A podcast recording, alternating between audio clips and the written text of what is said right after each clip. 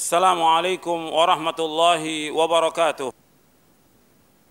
إن الحمد لله نحمده ونستعينه ونستغفره ونعوذ بالله من شرور أنفسنا ومن سيئات أعمالنا. من يهده الله فلا مضل له ومن يضلل فلا هادي له. أشهد أن لا إله إلا الله وحده لا شريك له وأشهد أن محمدا عبده ورسوله. يا أيها الذين آمنوا اتقوا الله حق تقاته ولا تموتن إلا وأنتم مسلمون. يا أيها الناس اتقوا ربكم الذي خلقكم من نفس واحدة وخلق منها زوجها وبث منهما رجالا كثيرا ونساء.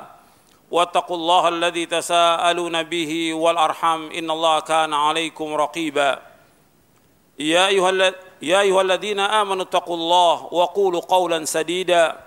يصلح لكم أعمالكم ويغفر لكم ذنوبكم ومن يطع الله ورسوله فقد فاز فوزا عظيما. أما بعد فإن أصدق الحديث كتاب الله وخير الهدي هدي محمد صلى الله عليه وعلى آله وسلم وشر الأمور محدثاتها وكل محدثة بدعة وكل بدعة ضلالة وكل ضلالة في النار. Ayo ikhwah, azakumullah kepada bapak, ibu-ibu, ikhwan dan akhwat yang dimuliakan oleh Allah Subhanahu wa taala. Alhamdulillah kita bersyukur kepada Allah Subhanahu wa taala atas segala nikmat yang Allah karuniakan kepada kita, nikmat Islam, nikmat iman, nikmat sehat, nikmat afiat, nikmat dijauhkan oleh Allah dari berbagai macam malapetaka. Nikmat diberikan hidayah di atas Islam nikmat diberikan hidayah di atas sunnah. Nikmat diberikan hidayah taufik oleh Allah untuk selalu dan senantiasa menuntut ilmu syar'i. Ini merupakan nikmat yang paling besar yang wajib kita syukuri. Di samping nikmat-nikmat yang lain yang sangat banyak yang tidak akan dapat kita hitung. Nikmat yang sangat banyak itu yang tidak dapat kita hitung. Wajib kita syukuri. Semua nikmat wajib kita syukuri.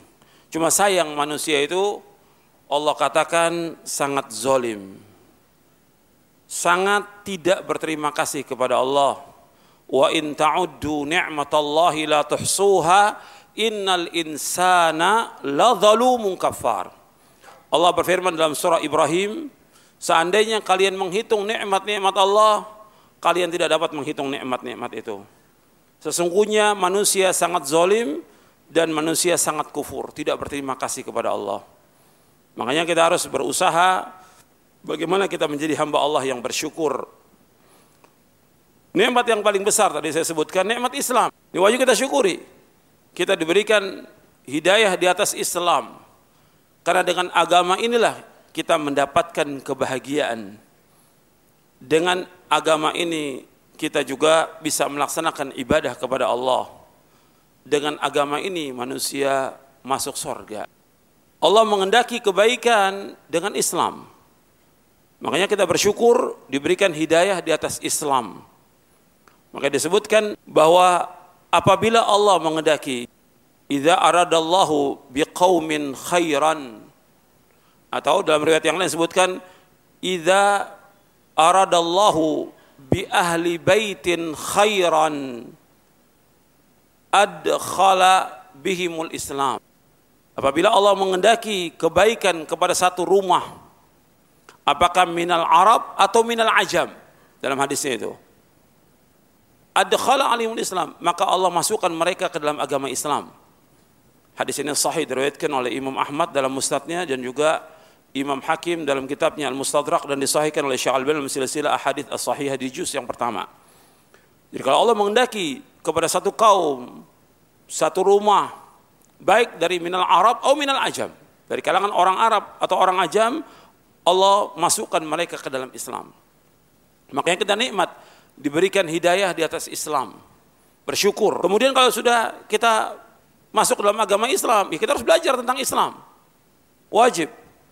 Kemudian juga kita wajib mensyukuri semua nikmat yang Allah berikan kepada kita, hatta kita nggak punya apa-apa. Kalau ditakdirkan oleh Allah, kita nggak punya apa-apa. pas-pasan. Rezeki pasti dikasih sama Allah, pasti. Pas-pasan. Tapi kita kona'ah dengan hidup itu. Hatta kita hari ini cuma punya beras aja. Punya lauk sedikit. Kita syukuri. Kita merasa cukup dengan apa yang ada, maka kita termasuk orang yang paling bahagia di muka bumi ini. Rasulullah SAW bersabda dalam hadis yang sahih yang diriwayatkan oleh Imam Muslim dalam sahihnya. Nabi bersabda, "Qad aflaha, qad aflaha man aslama wa ruziqa kafafan wa qanna'ahu Allah bima ata." Sungguh berbahagia, sungguh sukses, sungguh beruntung. Siapa orang Islam? Orang Islam itu orang yang beruntung. Kemudian diberikan rezeki oleh Allah cukup. Bukan banyak, cukup. Meskipun sedikit cukup dia. Wa Allah bima ata dan dia diberikan qanaah oleh Allah dengan apa yang Allah berikan, maka dia orang yang paling bahagia di muka bumi ini. Jadi ikhwan din, a'azakumullah, kita bersyukur diberikan hidayah di atas Islam. Kemudian kita wajib belajar tentang Islam. Kemudian kita harus merasa cukup dengan apa yang Allah berikan kepada kita dan qanaah. Ini merupakan nikmat yang paling besar yang wajib kita syukuri. Kemudian kalau kita lihat lagi orang-orang yang tidak diberikan hidayah dari Islam, sengsara mereka hidupnya. Di dunia dia sengsara, di akhirat sengsara. Masuk neraka kekal abadi. Orang-orang yang kafir, yang mati dalam keadaan kafir, tempat di neraka. Dan Allah sebutkan dalam Al-Quran, innal ladzina kafaru wa matu wa hum kuffarun fala yuqbala min ahadihim mil'ul ardi dhahaba walau iftara bih Allah menyebutkan bahwa orang-orang kafir yang mati dalam kafir meskipun mereka menebus dengan sepenuh bumi emas nggak diterima oleh Allah Ulaika lahum adzabun alim wa ma lahum min nasirin. Bagi mereka adalah azab yang pedih dan mereka nggak punya penolong. Di dalam surah Ali Imran di ayat 91. Jadi orang-orang kafir yang mati dalam keadaan kafir, tempat tinggalnya dalam neraka. Selama-lamanya kekal abadi. Maka kita bersyukur kepada Allah atas nikmat Islam ini. Syukur. Dan mereka ingin keluar dari api neraka, nggak bisa. Sehari di sana sama dengan seribu tahun di muka bumi ini. Yang Allah sebutkan dalam surah Al-Maidah yuriduna yakhruju minan nari wa ma hum bikharijina minha wa lahum adzabun muqim. Mereka ingin keluar dari api neraka, nggak bisa keluar dari api neraka dan mereka kekal dalam neraka selama-lamanya wal billah nasallahu wal afiyah. Ini syukuri nikmat Islam ini. Yang kedua, nikmat sunnah. Kita wajib mensyukuri nikmat sunnah. Allah memberikan kepada kita hidayah di atas sunnah. Kita wajib mempelajari sunnah Nabi Wasallam, memahaminya dan mengamalkannya, dan mendakwakan kepada keluarga kita tentang sunnah Nabi Wasallam. Nikmat hidup di bawah naungan sunnah ini nikmat yang luar biasa antum merasakan kebahagiaan dengan nikmat sunnah ini. Antum merasakan ketenangan dan ketentraman dengan sunnah. Coba kalau nggak diberikan hidayah di atas sunnah. Ikut kelompok-kelompok yang sesat. Ikut aliran-aliran yang sesat. Ikut torekot-torekot yang sesat. Ikut hizib-hizib yang sesat. Atau yang lainnya. Nggak akan mengalami ketenangan dalam hidupnya. Nggak akan tenang. Makanya Allah berikan hidayah kita di atas sunnah, nikmat, nikmat. Kita sholat, nikmat. Kita hidup, nikmat. Kita baca Al-Quran, nikmat. Yang lain nikmat sudah. Dengan sunnah yang Allah berikan hidayah. Makanya antum banyak bersyukur kepada Allah diberikan hidayah di atas sunnah. Syukur kepada Allah. Pelajari itu. Banyak orang yang tidak bersyukur. Pelajari. Enggak cukup ngaku saya ini udah ikut sunnah. Tapi enggak belajar. Belajar terus. Dan kita belum belajar yang sebenarnya belum kita ini. Kita harus terus belajar.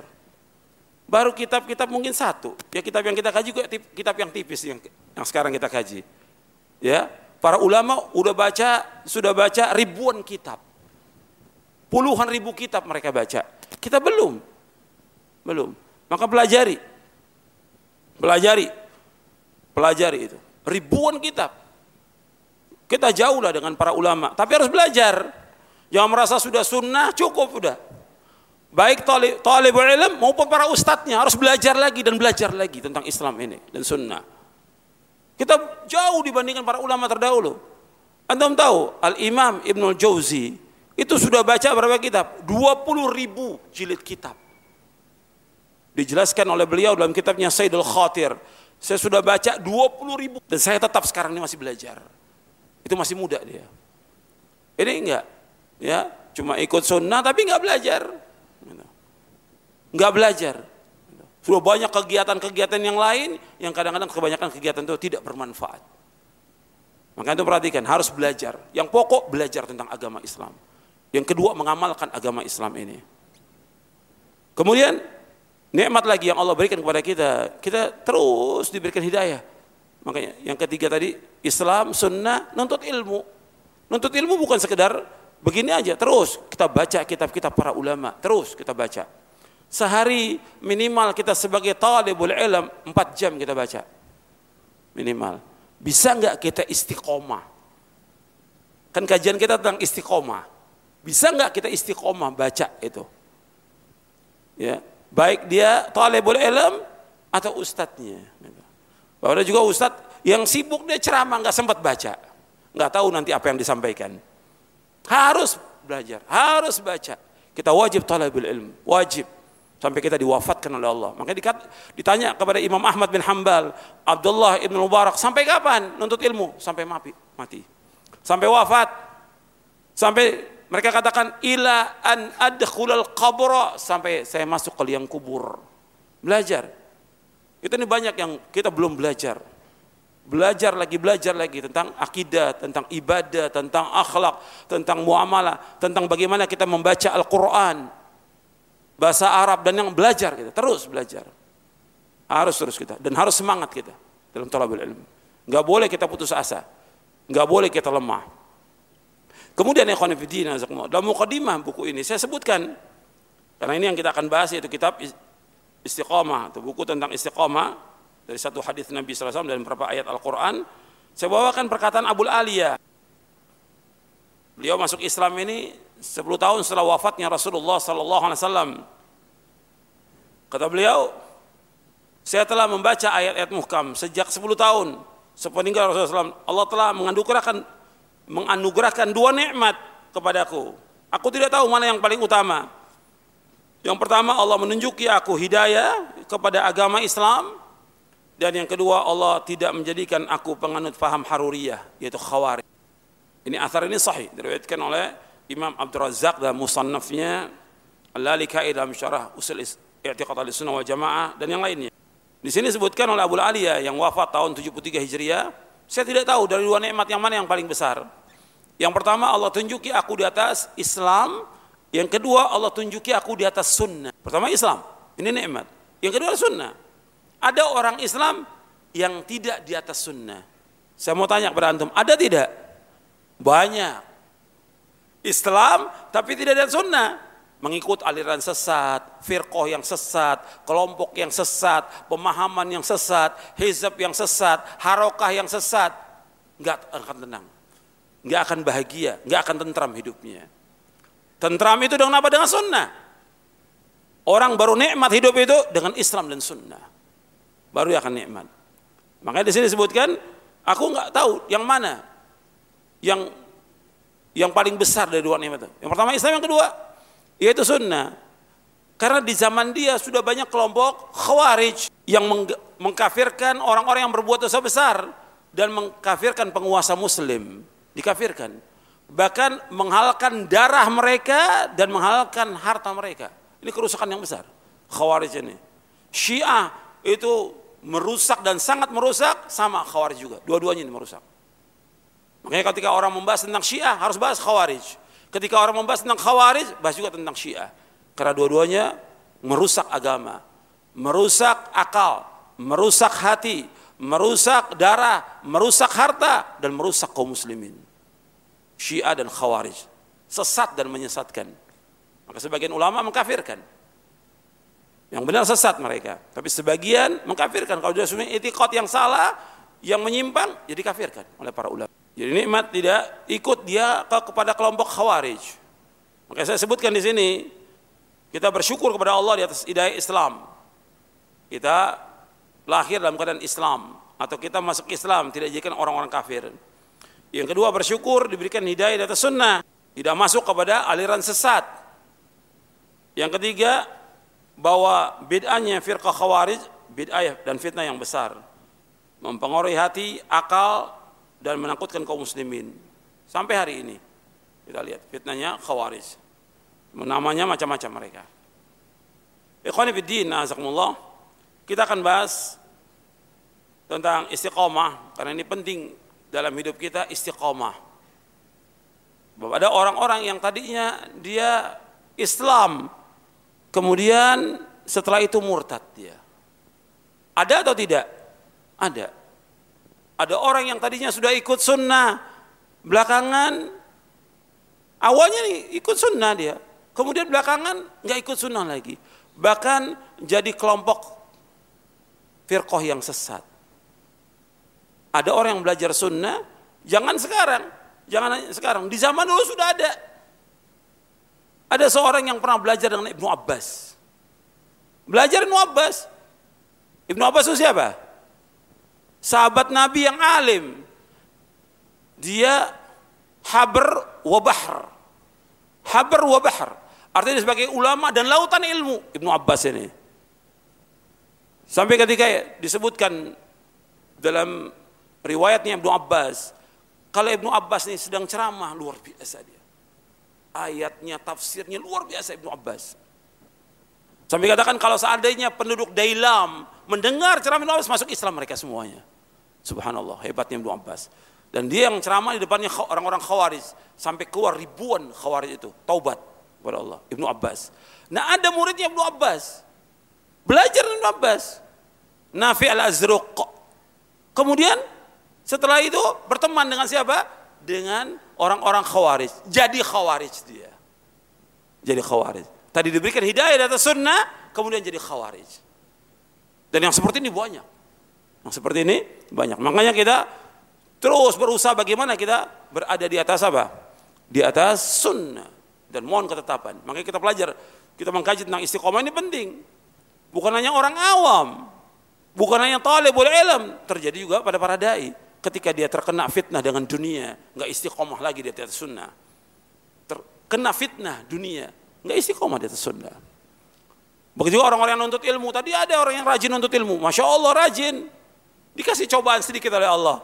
Apa? Usahanya berhasil. Dagangnya berhasil. Kemudian kedudukannya, jabatannya naik. Sudah tinggalkan talabul ilmi.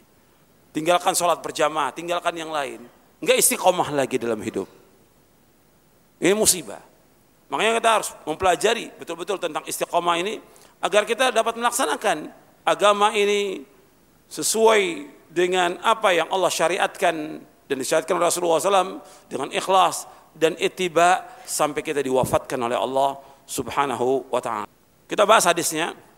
An Amr wa qila Abi Amrah Sufyan bin Abdullah Ats-Tsaqafi radhiyallahu an qal qultu ya Rasulullah Kulli fil islami qawlan la asalu anhu ahadan ghairak.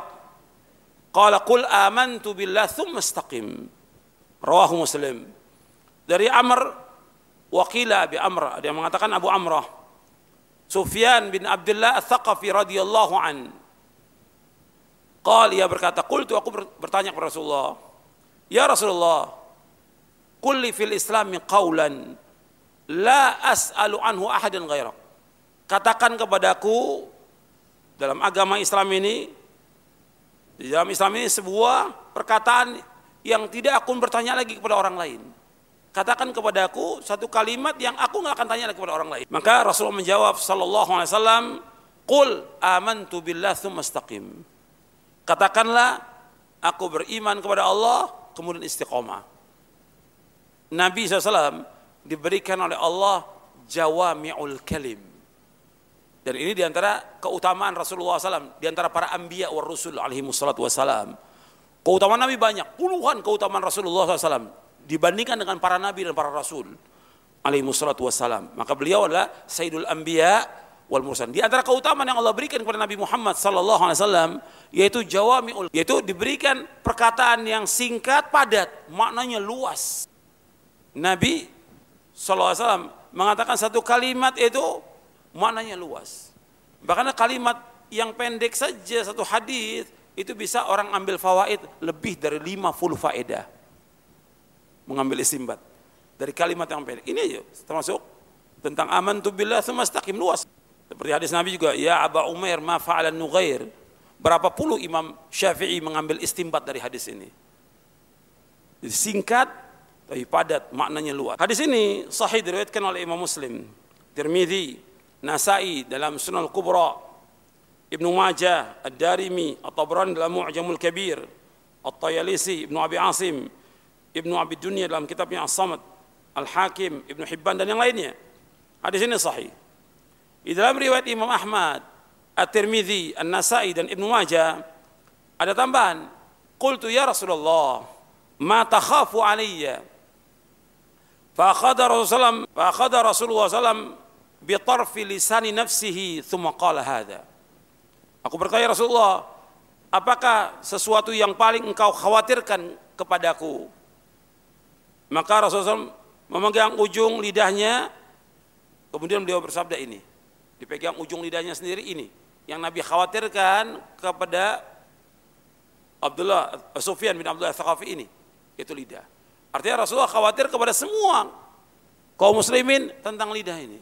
Karena dari lidah ini membuat orang tidak tidak istiqomah. Dengan lidah ini dia berbuat dosa. Banyak orang yang lidahnya ini dia berbuat dosa dengan perbuatan dosa itu dia tidak istiqomah. Kata Nabi Sallallahu Alaihi Wasallam, aktsaru khataya bani Adam filisanihi. Kebanyakan kesalahan anak Adam itu di lisan. Maka Nabi bersabda masalah menjaga lisan ini termasuk masalah iman.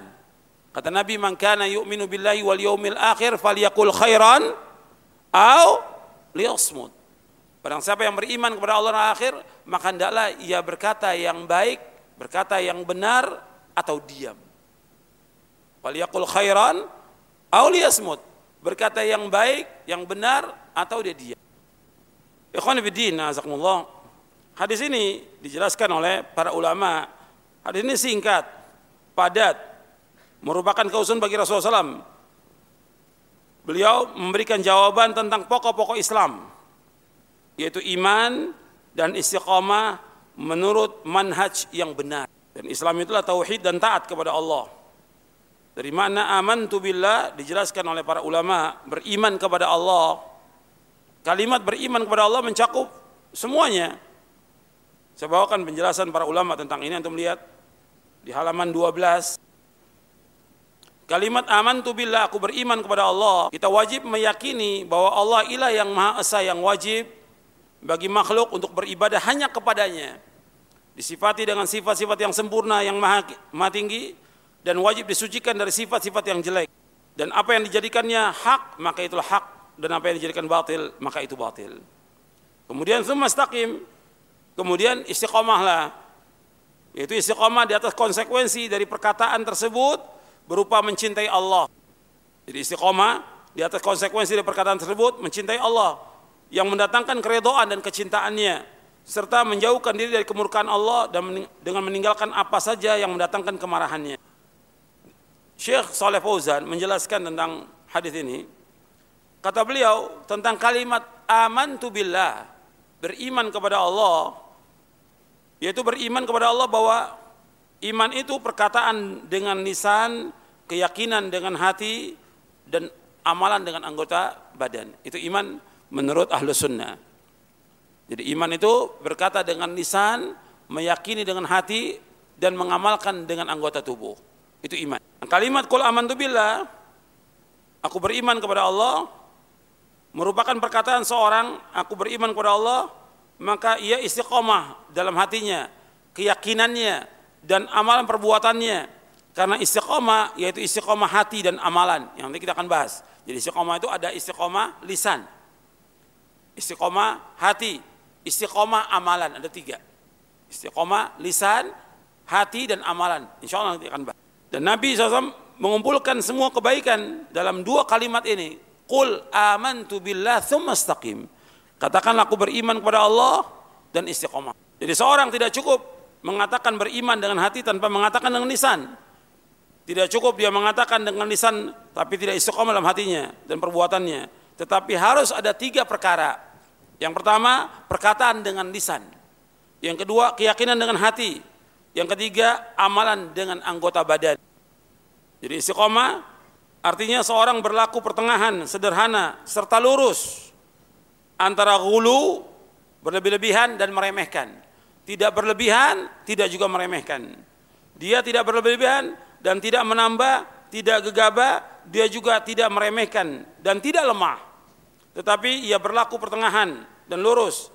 Karena itulah Allah berfirman, "Fastaqim kama umirta." Istiqomahlah sebagaimana yang Allah perintahkan kepada kamu. Ini tentang makna istiqomah. Kemudian Nabi juga bersabda sallallahu alaihi wasallam kata Nabi SAW istaqimu walan tuhsu wa'lamu anna khaira a'malikum as-salah wa la yuhafidh al wudu illa mu'minun. Hendaklah istiqomah walan tuhsu dan pasti kamu tidak akan mampu semuanya untuk melaksanakan. Wa'lamu ketahuilah anna khaira a'malikum as-salat. Sebaik-baik amalan kalian adalah salat. Wala yuhafidz al-wudu illa mu'min dan tidak menjaga wudu itu kecuali orang beriman. Hadis ini sahih dari Imam Ahmad dan Ibnu Majah. Jadi maksudnya meskipun seorang sudah beramal dan giat dalam beramal, dia tidak akan mampu menjalani seluruh agama ini karena perintah-perintah agama itu banyak. Dan engkau pasti kurang dalam mengerjakannya. Engkau adalah hamba yang lemah. Maka adalah beristighfar. Karena istighfar menghapus dosa dan kesalahan yang telah engkau perbuat. Dan mencukupi kekurangan yang engkau lakukan. Jadi istiqomah adalah perkara yang agung dan manusia tidak boleh berlebihan dan tidak boleh juga meremeh. Kalau Syekh Muhammad bin Saleh Utsaimin rahimahullah menjelaskan tentang makna amantu billah beriman kepada Allah, beliau menjelaskan kalimat iman kepada Allah ini mencakup iman tentang adanya Allah. Yang kedua, iman tentang rububiyahnya Allah. Yang ketiga, iman tentang uluhiyahnya Allah.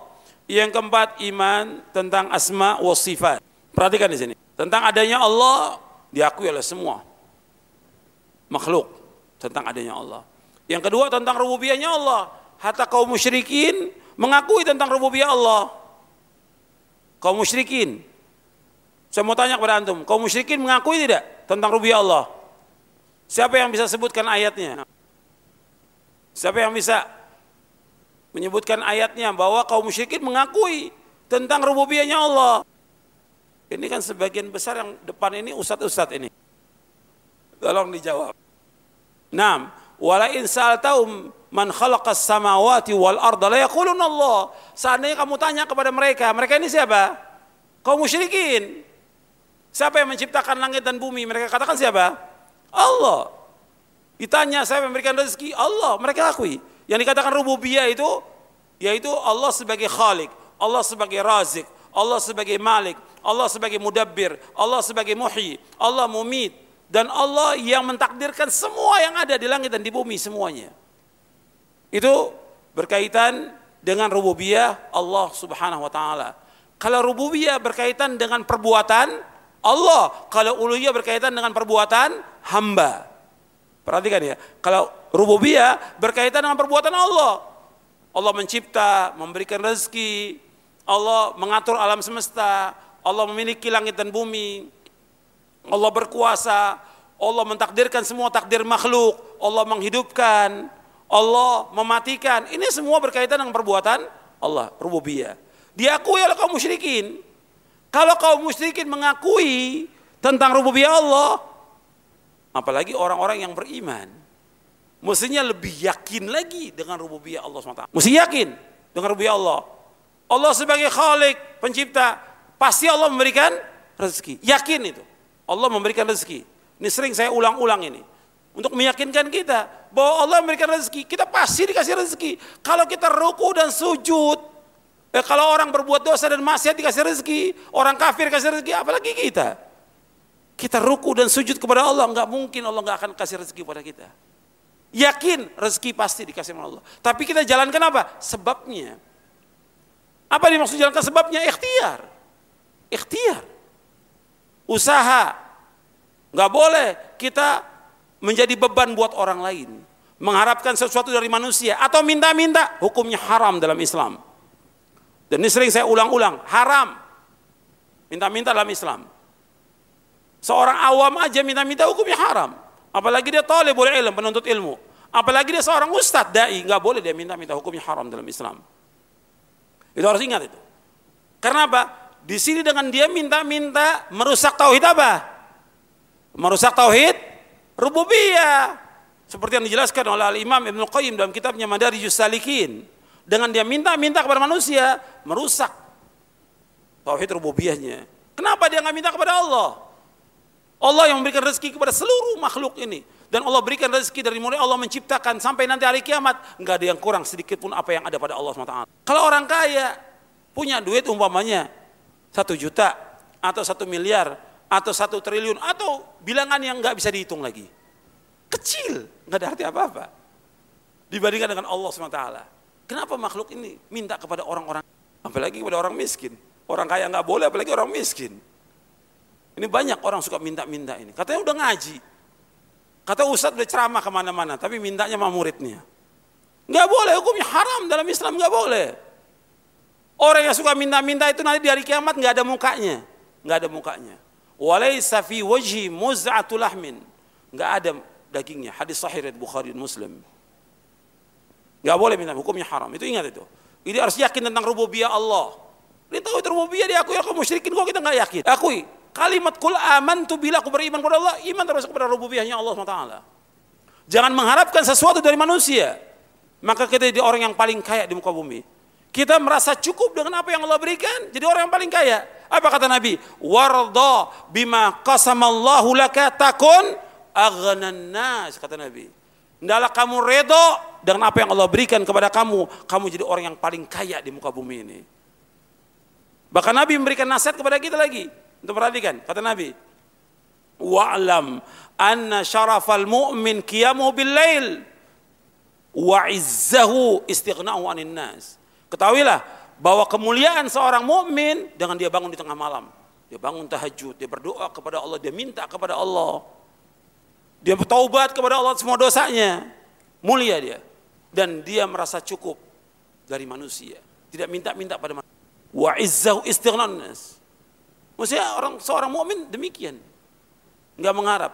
Karena dia mengharap kepada Allah. Allah memerintahkan kepada kita semuanya apa? Was'alullaha min fadli. Was'alullaha min fadli. Hendaklah kalian minta karunia kepada Allah. Jangan iri pada manusia, jangan dengki pada manusia, jangan minta-minta pada manusia, minta kepada Allah. Minta kepada Allah. Bahkan Nabi mengajarkan kepada Ibnu Abbas radhiyallahu anhu, "Idza sa'alta fas'alillah. Wa idza sta'anta fasta'in billah. Apabila engkau minta, minta kepada Allah. Apabila engkau minta tolong, minta tolong hanya kepada Allah, jangan kepada manusia. Jangan minta, minta kepada manusia, tidak boleh. Dan ini merupakan tauhid. Iyyaka na'budu wa iyyaka nasta'in. Hanya kepada Engkau ya Allah aku beribadah, hanya kepada Engkau saja ya Allah aku minta, minta pertolongan.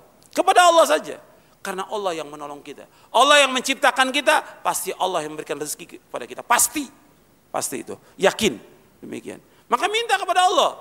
Sekecil apa pun kita nggak ada di rumah minta. Nggak ada apa? Nggak ada lauk pauk minta kepada Allah ya Allah. Tapi tetap harus ikhtiar. Ikhtiar tetap ada. Semampu kita kita ikhtiar. Ini tauhid rububiyah. Ini yakini dulu ini. Ini sudah ngaji ya, termasuk ustadznya juga udah ngaji, harus yakin rububiyahnya Allah. Jangan mengharap sesuatu dari kepada manusia. Kemudian uluhiyah. Uluhiyah. Berkaitan dengan perbuatan siapa? hamba. Kita wajib mengikhlaskan ibadah hanya kepada Allah. Seluruh ibadah kita, ya, baik ibadah hati, lisan, anggota tubuh, kita tujukan kepada Allah.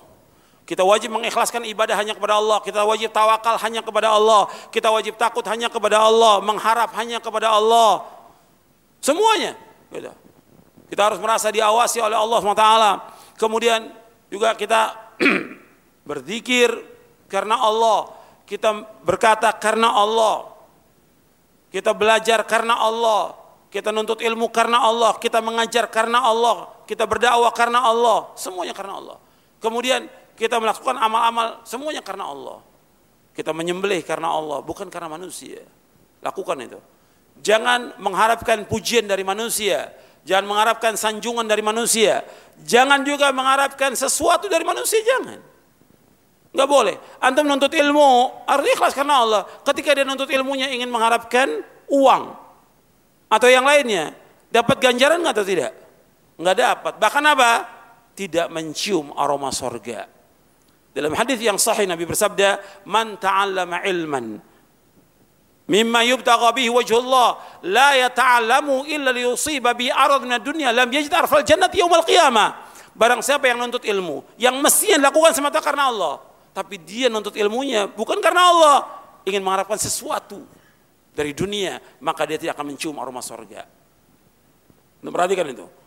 Ini nuntut ilmu, Apalagi kita mengajarkan ilmu kepada manusia. Jangan mengharapkan sesuatu dari manusia. Ikhlas karena Allah. Jangan mengharapkan pujian, sanjungan, atau yang lain. Dan ini berat, berat untuk ikhlas ini. Seperti yang dikatakan oleh Imam Sufyan Thawri. Kata beliau, rahimahullah, ma'alaju syai'an asyadda alaiya min niyati. Enggak ada sesuatu yang paling berat aku melainkan melawan niatku. Betul-betul harus berjuang untuk bisa ikhlas. Terus berjuang. Kemudian kita wajib juga mengimani tentang nama-nama Allah dan sifatnya. Kita wajib menetapkan semua nama dan semua sifat Allah. Semua nama Allah semuanya indah. Semua sifat Allah semuanya tinggi. Kita wajib menetapkan semuanya, enggak boleh kita mengingkarinya. Enggak boleh kita mentakwilnya. Tidak boleh kita menyamakan dengan makhluknya dan tidak boleh kita menanyakan tentang bagaimana sifat Allah karena nggak ada yang tahu tentang sifat Allah. Kita wajib menambahkan, kita wajib mengimani tentang semua nama dan sifat Allah. Nggak boleh kita mengingkarinya, nggak boleh kita mentakwilkannya, nggak boleh menyamakan dengan makhluk. Tidak boleh. Laisa kamitslihi syai'un wa huwa samiul basir. Enggak ada sesuatu yang sama dengan Allah dan Allah itu Maha mendengar dan Allah itu Maha melihat. Allah juga berfirman walam yakul lahun walam yakul lahu kufuwan Walam yakul lahu kufunan. Enggak ada satupun yang sama dengan Allah. Enggak ada yang setara dengan Allah. Enggak ada yang sebanding dengan Allah. Kemudian enggak boleh kita menanyakan tentang bagaimana sifat Allah. Enggak boleh. Enggak ada yang tahu. Dan Nabi juga enggak menjelaskan. Makanya ketika ada orang bertanya kepada Imam Malik tentang bagaimana Allah istiwa di atas arash.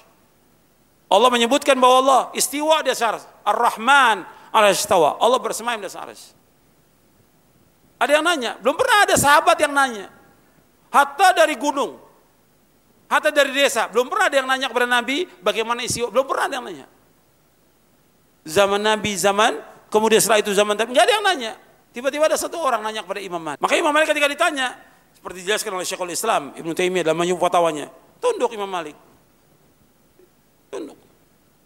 Karena belum ada orang bertanya tentang bagaimana istiwanya Allah sampai keluar keringat. Dijelaskan oleh Syekhul Islam sampai keluar keringat. Sudah lama baru Imam Malik menjawab al istiwa'u ma'lumun wal kaif majhulun wal imanu bihi wajib was su'alu anhu bid'ah. Kata beliau, al istiwa ma'lum, istiwa sudah diketahui. Wal kaif majhul, tentang bagaimana Allah istiwa, enggak ada yang tahu. Wal imanu bihi wajib, mengimani wajib, was su'alu anhu bid'ah. Menanyakan tentang itu lebih bid'ah. Menanyakan tentang itu bid'ah, enggak boleh ditanyakan tentang bagaimana sifat Allah, bagaimana tangan Allah, bagaimana wajah Allah, bagaimana Allah turun ke langit dunia. Nggak boleh tanyakan, nggak ada yang tahu. Nabi juga nggak menjelaskan, Allah tidak menjelaskan dan Nabi SAW tidak menjelaskan, maka kita diam. Kita diam sebagaimana ulama diam. Kalau kita ingin selamat, kita diam sebagaimana ulama diam. Sebagaimana ulama salaf menahan diri, kita menahan diri. Kita katakan sebagaimana yang mereka katakan dan kita menahan diri sebagaimana yang mereka tahan. Kemudian kita wajib membenarkan semua hukumnya. Seperti hukum-hukum yang Allah tetapkan dalam Al-Quran, ditetapkan Rasulullah, kita wajib mengimaninya. Kemudian juga kabar-kabarnya dan semua yang datang dari sisi Allah SWT wajib engkau mengimaninya. Maka setelah engkau mengimaninya, engkau istiqomah di atas agama Allah. Jangan berpaling ke kanan ke kiri, jangan mengurangi dan jangan menambah-nambah. Itu di halaman 15 ya, perkataan Syekh Utsaimin. Jadi istiqomah di atas agama Allah, di atas syahadat yang kita ucapkan. Ini istiqomah.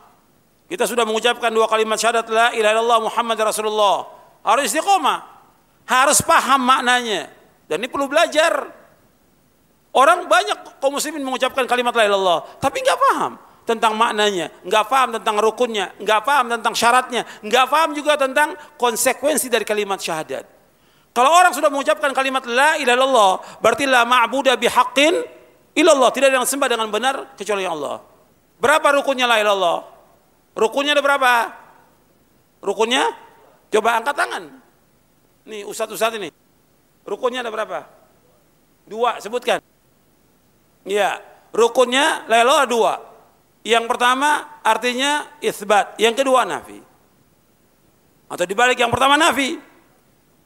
Nafi artinya menafikan nafian jami'a ma yu'badu min menafikan semua yang disembah selain Allah. Isbat artinya isbatul ibadah lillahi wahda, menetapkan ibadahnya kepada Allah. Kalau orang sudah mengucapkan kalimat la ilaha illallah, dia wajib mengingkari semua yang disembah oleh manusia kepada selain Allah. Orang menyembah Isa, menyembah patung, menyembah kubur, menyembah batu, menyembah matahari, menyembah bulan, menyembah apa saja kita wajib mengingkari bahwa semua sesembahan selain Allah semuanya batil. Dzalika bi anna Allah wal haq wa anna ma yad'una min dunihi wal batil wa anna Allah wal aliyyul kabir. Allah sebutkan dalam dua ayat, dalam surah Al-Hajj dan juga dalam surah Luqman. Dzalika bi anna Allah wal haq. Yang demikian Allah itu yang hak. Dan selain Allah semuanya batil. Wa anna ma yad'una min duni wal batil. Apa yang diseru oleh manusia selain Allah semuanya batil. Wajib kita meyakini demikian. Hanya Allah yang hak, selain Allah semuanya batil. Semua yang disembah selain Allah semuanya batil. Dan Allah yang maha tinggi dan Allah yang maha besar. Ya wajib meyakini. Jadi kita nggak boleh ada orang umpamanya mengatakan yang penting bagi saya saya beribadah kepada Allah, mentauhidkan Allah. Masa bodoh orang lain mau nyembah apa saja masa bodoh. Nggak boleh seperti itu. Ini nggak benar akidahnya. Kalau akidah yang benar, dia wajib menetapkan ibadah hanya kepada Allah dan dia mengingkari semua sesembahan selain Allah. Itu baru benar kalimat la ilaha yang dia ucapkan. Paham ya? Jadi harus dia mengingkari dulu nafian jabi amayu badu. Mengingkari semua yang disembah Allah. Dan dia menetapkan itsbatul ibadah lillahi wahda. Menetapkan, menetapkan ibadah hanya kepada Allah.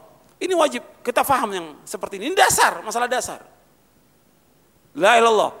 Nggak bisa kita katakan, oh nggak apa-apa orang mau berbuat apa saja, mau menyembah kubur, masa nggak bisa. Kita wajib mengingkari. Hati kita mengingkari, meskipun belum belum mampu untuk mengingkari dengan lisan atau dengan tangan, tapi hati kita mengingkari semuanya.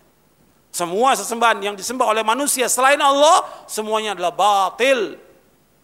Batil. Semuanya mungkar, semuanya syirik akbar yang disembah oleh manusia selain Allah. Kita wajib mengikhlaskan ibadah hanya kepada Allah. Yang benar hanya satu Allah. Itu harus yakin. Dan Allah menyebutkan dalam beberapa ayat Al-Quran. Makanya Ibrahim alaihi salatu wassalam mengatakan kepada siapa? Kepada bapaknya dan kepada kaumnya. Tentang kalimat ini. La ilallah. Ini harus paham tentang kalimat ini. Ibrahim berkata kepada bapaknya dan kepada kaumnya, "Wa idh qala Ibrahim li abihi wa qaumihi, innani bara'um mimma ta'budun illa alladhi fatani fa innahu sayahdin wa ja'alaha kalimatan baqiyatan fi aqibihi la'allahum yarji'un." Dalam surah apa? Dalam surah Az-Zukhruf. Ingatlah tatkala Ibrahim berkata kepada bapaknya dan kaumnya. Apa perkataannya? Innani bara'um mimma ta'budun Sesungguhnya aku berlepas diri dari apa yang kalian sembah. Berlepas diri dari semua yang dilakukan oleh manusia menyembah kepada selain Allah. Berlepas diri. Kecuali satu, ilalladzi fatarani, kecuali zat yang menciptakan aku. Siapa? Siapa yang menciptakan? Allah. Fa innahu sayahdin dan Allah akan menunjuki aku. Wa ja'alaha kalimatan baqiyatan fi aqibihi ila alam yarjun. Allah jadikan kalimat ini kalimat apa? Kalimat apa? La ilaha illallah fi aqibihi pada anak keturunannya la'alam yarji'un agar mereka kembali kepada kepada kalimat ini.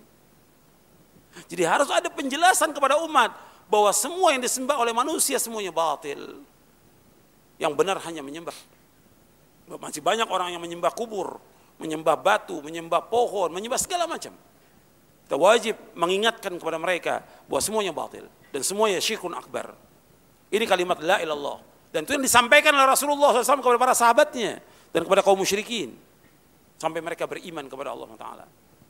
Kemudian yang kedua tentang Muhammad Rasulullah SAW. Kita juga harus memahami tentang mana Muhammad Rasulullah. Mana Muhammad Rasulullah SAW artinya ta'atuhu fima amar. wa tasdiqu fi ma akhbar wajtinabu ma naha an wa zajar wa alla yu'badallahu illa bima syara. Makna Muhammad Rasulullah artinya sallallahu alaihi wasallam mentaati apa yang beliau perintah. Kemudian membenarkan apa yang beliau sampaikan. Yang ketiga menjauhkan apa yang beliau larang. Dan yang keempat kita wajib beribadah menurut apa yang beliau syariat. Yang keempat kita wajib beribadah menurut apa yang beliau syariatkan. Ini semua dasar yang harus kita ketahui. Kalau kita mengatakan Muhammad Rasulullah SAW, kita wajib taat kepada beliau. Jangan mendahului, jangan berkata, jangan berbuat, kecuali kalau beliau contohkan dalam masalah ibadah. Kita wajib membenarkan semua yang disampaikan oleh beliau selama riwayat yang sahih. Kemudian kita menjauhkan apa yang beliau larang seperti yang Allah firmankan dalam surah Al-Hasyr ayat 7, "Wa ma atakumur rasul fakhudhu wa ma nahakum anhu fantahu." Apa yang diperintahkan apa yang datang kepada kamu dari Rasul kamu ambil. Yang dilarang kamu tinggalkan. Kemudian kita wajib beribadah menurut apa yang beliau syariatkan. Jangan kita mengikuti hawa nafsu dan jangan berbuat. Nabi SAW diutus untuk menjelaskan kepada umat bagaimana beribadah. Kaitannya ketika kita menyebutkan kul aman tu bila beriman kepada Allah. Apa hanya kepada Allah? Termasuk beriman kepada siapa? Kepada Rasulullah SAW. Begitu juga ketika kita mentaati Allah, kita wajib mentaati siapa? Rasulullah. Karena dengan taat kepada Rasul, berarti taat kepada siapa?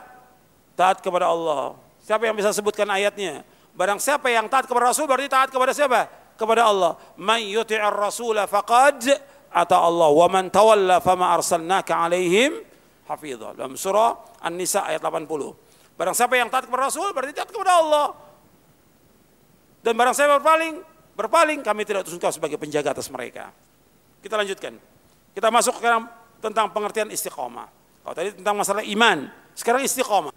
Istiqomah, untuk melihat di bab yang kedua atau poin yang kedua, istiqomah lah meniti jalan lurus yang tidak lain adalah agama yang lurus, itu agama Islam.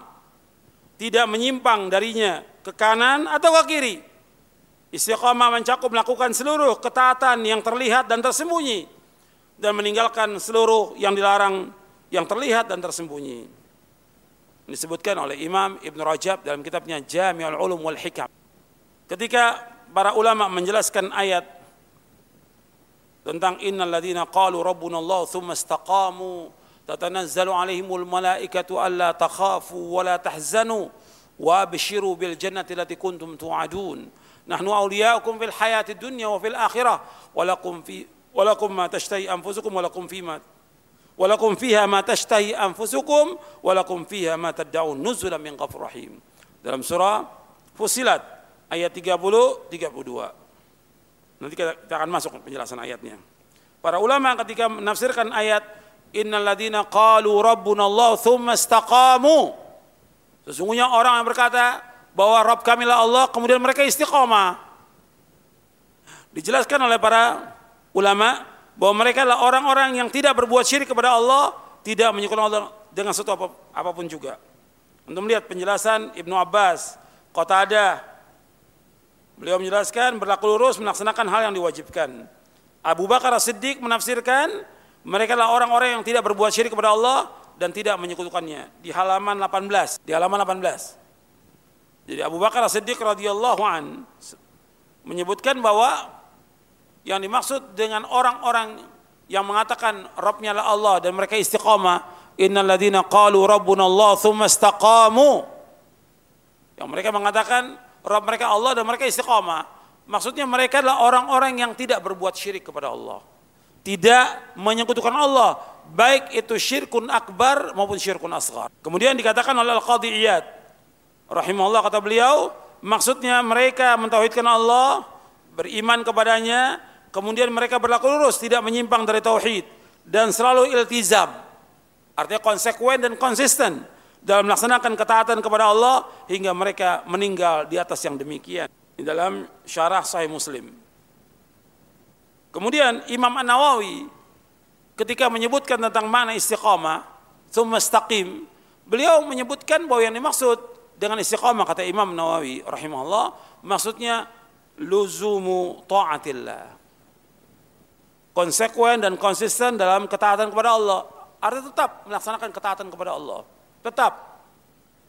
Dawam, terus menerus melaksanakan ketaatan kepada Allah. Itu yang dikatakan istiqom. Kemudian Al-Imam Ibn Qayyim menjelaskan tentang istiqomah. Kata beliau istiqomah itu lurus dan benar dalam niat, perkataan dan perbuatan. Beliau juga berkata istiqomah adalah sebuah kata yang mencakup seluruh agama, yaitu menghadap Allah dengan sebenar-benar jujur dan menepati janji. Istiqomah berkaitan dengan perkataan, perbuatan, keadaan dan niat. Istiqomahlah dalam hal tersebut yaitu dengan terjadinya perkataan, perbuatan, keadaan, niat tersebut karena Allah, di jalan Allah dan atas perintah Allah. Ini sesuai dengan sabda Nabi sallallahu alaihi wasallam. Nabi bersabda sallallahu alaihi wasallam, "Qaribu wasaddidu wa'lamu annahu lan yanjuwa ahadun minkum bi'amalihi qalu wala anta ya Rasulullah? Qala wala ana illa yataghan illa yataghammadani Allahu bi rahmatin minhu wa fadl. Kata Nabi SAW hendaklah kalian bersikap lurus. Tetaplah dalam kebenaran. Atau bisa juga diartikan wasadidu ini berlaku tepat dalam beragama sesuai dengan kebenaran. Sadidu bisa diartikan berlaku tepat dalam beragama sesuai dengan kebenaran. Dan ketahuilah bahwa tidak ada seorang pun dari kalian yang selamat karena perbuatannya, amal perbuatannya. Para sahabat bertanya, termasuk engkau ya Rasulullah, termasuk aku. Hanya saja Allah meliputi diriku dengan rahmat dan karunia. Jadi Nabi menyuruh kita untuk beramal, beramal dan berlaku lurus dan berlaku tepat dalam kita beragama ini. Terus beramal. Semua dilakukan karena Allah. Bagaimana penjelasan Nuqayyim? Semuanya karena Allah. Kita berkata karena Allah, kita berbuat karena Allah, kita niat semua karena Allah. Karena semua akan dinilai karena Allah atau bukan dia. Ikhlas atau tidak. Antum sudah hafal. Hadis pertama Arba'in Nawawi. Innamal amalu bin niat. Wa innama likulli mri'im manawa. Sesungguhnya amal-amal tergantung dari niatnya. Dan seorang mendapatkan ganjaran Tergantung dari niatnya. Karena apa dia niatnya? Karena Allah atau bukan? Karena harta, karena dunia, karena supaya terkenal, karena ria, atau karena apa? Karena apa dia? Tergantung dari niatnya. Maka disuruh kita istiqomah karena Allah dengan ikhlas semata karena Allah SWT. Kemudian terus berlaku tepat dan berusaha. Nah Nabi ingatkan bahwa seorang tidak akan selamat, tidak akan selamat dengan amalnya. Artinya seorang tidak akan selamat dari api neraka dengan amalnya. Dan seorang nggak akan masuk surga dengan amalnya. Tapi mereka masuk surga dengan apa? Dengan rahmat Allah dan karunia Allah Taala. Maka yang kita minta kepada Allah rahmatnya yang sangat luas. Orang nggak boleh ber, orang bersandar kepada amal nggak boleh. Bersandar kepada amal. Tetap dia suruh beramal ikhlas karena Allah. Tapi amal yang kita lakukan Seandainya kita ditakdirkan, ini sebagai perbandingan aja, perbandingan. Sebagai perbandingan. Orang beramal dikasih umur 100 tahun. Amalnya taat semuanya, amalnya. Enggak berbuat maksiat. Kemudian dia ingin masuk surga umpamanya. Dia bisa masuk surga kecuali dengan apa? Dengan rahmat Allah. Padahal dia sudah beramal. Enggak bisa ditebus dengan surga. Karena apa? Sekarang dia lihat.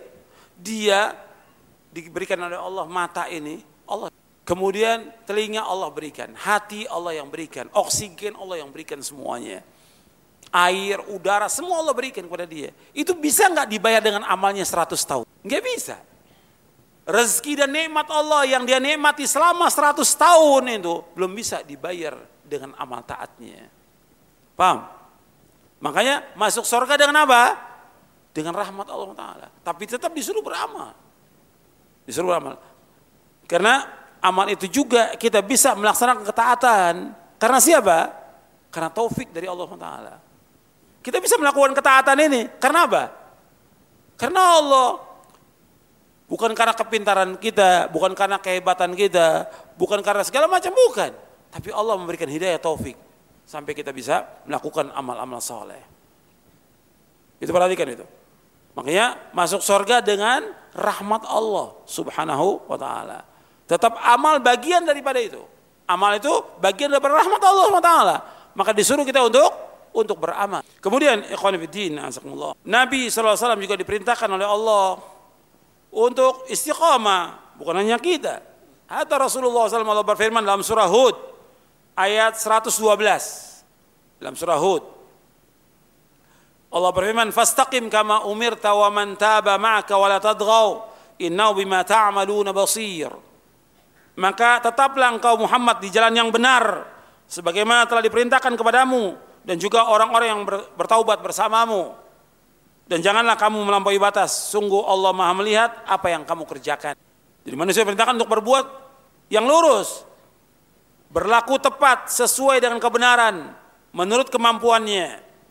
Disuruh untuk berlaku tepat sesuai dengan kebenaran menurut kemampuannya. Jadi Allah menyebutkan tentang ayat ini dalam surah Hud 112 kata Ibnu Abbas. Kata Ibnu Abbas radhiyallahu anhu, tidak diturunkan kepada Rasulullah di dalam Al-Quran sebuah ayat yang lebih memberatkan dan menyulitkan daripada ayat ini. Ayat surah Hud ayat 112. Ini disebutkan dalam tafsir Al-Qurtubi. Kemudian Imam Al-Qurtubi di situ saya belum masukkan. Jadi ketika disebutkan berbagai macam definisi tentang istiqomah, tadi sudah disebutkan perkataan Ibnu Abbas, perkataan Abu Bakar Siddiq radhiyallahu an tentang istiqomah. Kemudian perkataan uh, Ibnu Daqiq al-Id, uh, perkataan Al-Qadhi Iyad, kemudian perkataan Imam Nawawi. Kemudian dijelaskan oleh Imam Al-Qurtubi dalam tafsirnya kata beliau, semua perkataan ini saling melengkapi. Perkataan saling melengkapi. Kesimpulannya kata beliau, i'tadilu ala ta'atillah. Di buku itu belum ada, belum masuk. Nanti Anda bisa catat, kata Imam Al-Qurtubi dalam tafsirnya di juz yang ke-18, cetakan Muasasah Risalah, kata beliau kesimpulannya, i'tadilu ala ta'atillahi aqdan wa qawlan wa fi'lan wa damu ala dhalik. Kata Imam Al-Qurtubi rahimahullah, kata beliau tentang istiqamah, i'tadilu ala ta'atillahi aqdan wa qawlan wa fi'lan wa damu ala dhalik. Hendaklah kamu i'tidal, berlaku lurus dalam taat kepada Allah. Berlaku lurus dalam taat kepada Allah. Baik secara akidah, perkataan, perbuatan, dan continue dalam melaksanakannya. Continue dalam melaksanakannya. Bab amal ini perlu dawam. Istiqomah itu dawam dalam melaksanakan ketaatan kepada Allah Taala. Dalam tafsir Al-Qurtubi di juz yang ke-18 cetakan Muasasah Risal. Kemudian ayat yang menunjukkan tentang keutamaan istiqomah, antum lihat dalam surah Fusilat ayat 30 sampai ayat 32 yang bawa mushafnya dilihat di buku juga ada di halaman 24 antum lihat. Innalladzina qalu rabbunallahu thumma istaqamu. Tatanazzalu alaihimul malaikatu alla takhafu wa la tahzanu. Wa basyiru bil jannati allati kuntum tu'adun. Nahnu awliyaukum fil hayati dunya wa fil akhirah. Walakum فيها ما تشتهي أنفسكم walakum فيها ما تدعون نزلا من غفور رحيم. Sesungguhnya orang orang yang berkata, Rabb kami adalah Allah. Kemudian mereka meneguhkan pendirian mereka, istiqamah, maka malaikat-malaikat akan turun kepada mereka dengan berkata, janganlah kamu merasa takut, jangan bersedih hati, dan bergembira dengan memperoleh surga yang telah dijanjikan kepada kamu. Adalah kamu jangan takut, jangan sedih, bergembira dengan memperoleh, memperoleh surga yang telah dijanjikan kepada kamu. Kamilah pelindung-pelindung kamu dalam kehidupan dunia dan akhirat. Di dalamnya surga kamu memperoleh apa yang kamu inginkan dan memperoleh apa yang kamu minta sebagai penghormatan bagimu dari Allah yang maha pengampun. Jadi beriman kepada Allah istiqamah. Melaksanakan ketaatan kepada Allah istiqamah. Ganjarannya di sini sorga. Yang dicari oleh orang yang beriman. Baik laki-laki maupun perempuan, jannah sorga, bukan dunia. Dunia ini gak ada arti apa-apa. Maka orang yang bodoh, orang yang bodoh, orang yang mencari dunia meninggalkan sorga. Yang dicari sorga. Makanya Allah sebutkan tentang keutamaan istiqomah. Di sini Allah sebutkan tentang keutamaan istiqomah, yaitu malaikat turun mengambil mereka. memberikan rasa aman dari ketakutan, memberikan kabar gembira, kemudian diluaskan kehidupan mereka, di lapangan rezeki mereka, diampuni dosa-dosa mereka, dimasukkan ke sorga. Ini nikmat yang paling besar. Jadi banyak orang yang tidak istiqomah ya karena dunia. Pertama karena godaan setan. Yang kedua karena hawa nafsu. Yang ketiga dunia. Atau yang keempat karena teman-teman yang jelek yang membuat dia tidak istiqomah. Jadi yang kita cari itu jannah sorga. Orang istiqomah ganjaran sorga. Orang mukmin diciptakan oleh Allah untuk beribadah. Manusia semuanya, jin dan manusia diciptakan untuk beribadah. Bukan hanya ibadah, tapi betul-betul mengikhlaskan ibadah kepada Allah dan istiqomah. Wa ma khalaqtul jinna wal insa illa liya'budun. Tidak aku ciptakan jin dan manusia melainkan untuk beribadah kepada aku. Ibadah artinya mentauhidkan Allah, mengikhlaskan ibadah kepada Allah. Kemudian istiqomah. Melaksanakan ketaatan-ketaatan yang Allah perintah. Al-Hafidh Mukathir menyebutkan tentang ayat ini, kata beliau, mereka mengikhlaskan amal semata karena Allah dan melaksanakan ketaatan sesuai dengan syariat Allah. Dalam tafsir Ibnu Kathir tentang surah Fusilat ini, beliau mengatakan mereka mengikhlaskan amal semata karena Allah dan melaksanakan ketaatan sesuai dengan syariat Allah. Jadi ketika malaikat menjemput mereka pun mengambil nyawa mereka, jangan kamu takut, jangan duka cita. Ini orang-orang istiqomah. Di kuburnya diberikan rasa aman. Di hari kiamat diberikan rasa aman. Kemudian dimasukkan ke surga. Dan di surga dia mau apa aja diberikan oleh Allah SWT. Kenikmatan yang paling nikmat. Yang dicari oleh seorang mukmin jannah surga bukan dunia. Dunia nggak ada arti apa. Dunia kata Rasulullah lebih jelek dari bangkai apa? Bangkai kambing. Lebih jelek dari bangkai kambing. Jadi bukan dicari dunia, yang dicari kita adalah akhirat. Kemudian yang keempat tentang istiqomah. Itu istiqomah hati yang pertama kali. Hati kita dulu harus istiqomah. Ini pertama kali ya masalah hati dulu. Ketika orang bicara soal masalah istiqomah, hatinya kan. Istiqomah atau tidak. Karena hati ini pokok. Bahkan kata Al-Imam Ibn Qayyim, untuk melihat di halaman 32. Amalan hati adalah pokok. Sedangkan amalan badan itu penyerta dan penyempurna. Sesungguhnya niat itu laksana ruh. Sedangkan amal itu laksana badan. Apabila ruh meninggalkan badan, maka ia akan mati. Maka mempelajari hukum-hukum hati lebih penting daripada mempelajari hukum-hukum badan. Justru kita yang pokok pertama hati dulu, baru badan. Karena Allah akan melihat yang pertama kepada hati, kemudian kepada amal kita. Inna Allah la yanzuru ila suwarikum wala ila ajsamikum walakin yanzuru ila qulubikum wa a'malikum. Dalam hadis yang sahih riwayat Muslim, Sesungguhnya Allah tidak melihat kepada bentuk rupa kamu. Allah tidak melihat juga kepada harta kamu. Tapi Allah melihat kepada hati dan amal kamu. Allah nggak lihat kepada bentuk rupa. Dia cakap atau jelek, dia tinggi atau pendek, dia kurus atau gemuk. Allah nggak akan lihat. Allah nggak lihat juga kepada hartanya, sedikit atau banyak. Allah nggak lihat. Tapi Allah lihat kepada kulubikum wa amalikum. Hati dan amal. Hati dan amal. Allah lihat hatinya gimana, amalnya gimana. Makanya masalah hati penting. Kalau hati ini baik, seluruh amalnya akan akan baik. Bagaimana dia ikhlas atau tidak? Dia banyak orang beramal, tapi nggak ikhlas, nggak ada nilainya insya Allah. Ya betul-betul harus ada keikhlasan, ada ketakwaan, ada rasa takut dia kepada Allah, ada rasa harap kepada Allah, ada cinta kepada Allah. Maka ketika kita ibadah, saya mau tanya kepada antum, rukun ibadah itu ada berapa rukun? Tolong jawab ini talibul ilm dan juga ustadznya ini.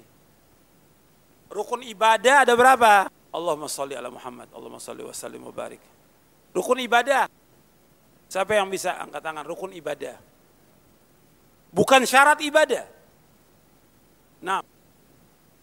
Bukan, yang lain ini dulu. Nah, rukun ibadah, enam. Ya. Ya, rukun ibadah ada tiga. Yang pertama cinta kepada Allah. Yang kedua mengharap hanya kepada Allah. Yang ketiga takut hanya kepada Allah. Cinta. Kemudian harap. Al-hub. Kemudian ar-raja. Kemudian al-khawf. Cinta kepada Allah. Kemudian mengharap kepada Allah dan takut kepada Allah. Ini disebutkan oleh Syekhul Islam dalam kitabnya Al-Ubudiyah tentang rukun ibadah. Kalau yang sering antum dengar syarat ibadah ada dua. Yang pertama apa? Ikhlas. Yang kedua, ittiba. Nah, sekarang rukun ibadah. Jadi setiap kita melakukan ibadah harus ada kayak harus ada cinta kita kepada Allah. Kemudian mengharap kepada Allah dan takut kepada Allah Taala. Setiap kita melakukan ibadah kepada Allah demikian. Ada pengagungan kepada Allah. Makanya ketika kita menuntut ilmu syar'i, antum harus perhatikan bahwa ilmu syar'i yang kita tuntut ini, yang kita pelajari, yang kita kaji harus menimbulkan rasa takut kita kepada Allah SWT. Menimbulkan rasa harap kita kepada Allah. Baru manfaat ilmu yang kita kaji. Bukan sekedar duduk, datang, dengarkan, habis itu pulang.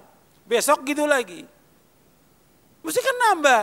Seperti doanya Abdullah bin Mas'ud radhiyallahu an, Allah mazidna imanan wa yaqinan wa fiqhan. Allah mazidna imanan wa yaqinan wa fiqhan. Ya Allah, tambahkan kepada kami iman, keyakinan dan pemahaman tentang agama. Tambah, setiap dia ngaji, setiap nuntut ilmu, tambah dia. Tambah imannya kepada Allah, tambah taatnya dia kepada Allah, tambah takutnya kepada Allah.